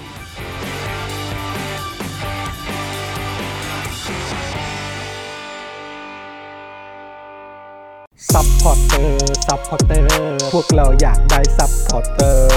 supporter supporterพวกเราอยากได้ supporter ไม่มีเงินก็ไม่เป็นไร แต่ถ้ามีเงิน สมัคร supporter supporter supporter พวกเราอยากได้ supporter supporter supporter พวกเราอยากได้ supporter กดง่ายๆแค่กด จอยด้านล่าง หรือว่ากด subscribe ไปด้วยสมัครกันหน่อย supporter supporter พวกเราอยากได้ supporter supporter supporter พวกเราอยากได้ supporter supporter supporter พวกเราอยากได้ supporter supporter supporter พวกเราอยากได้ supporter supporter membershipพสมัครซับพอร์เตอร์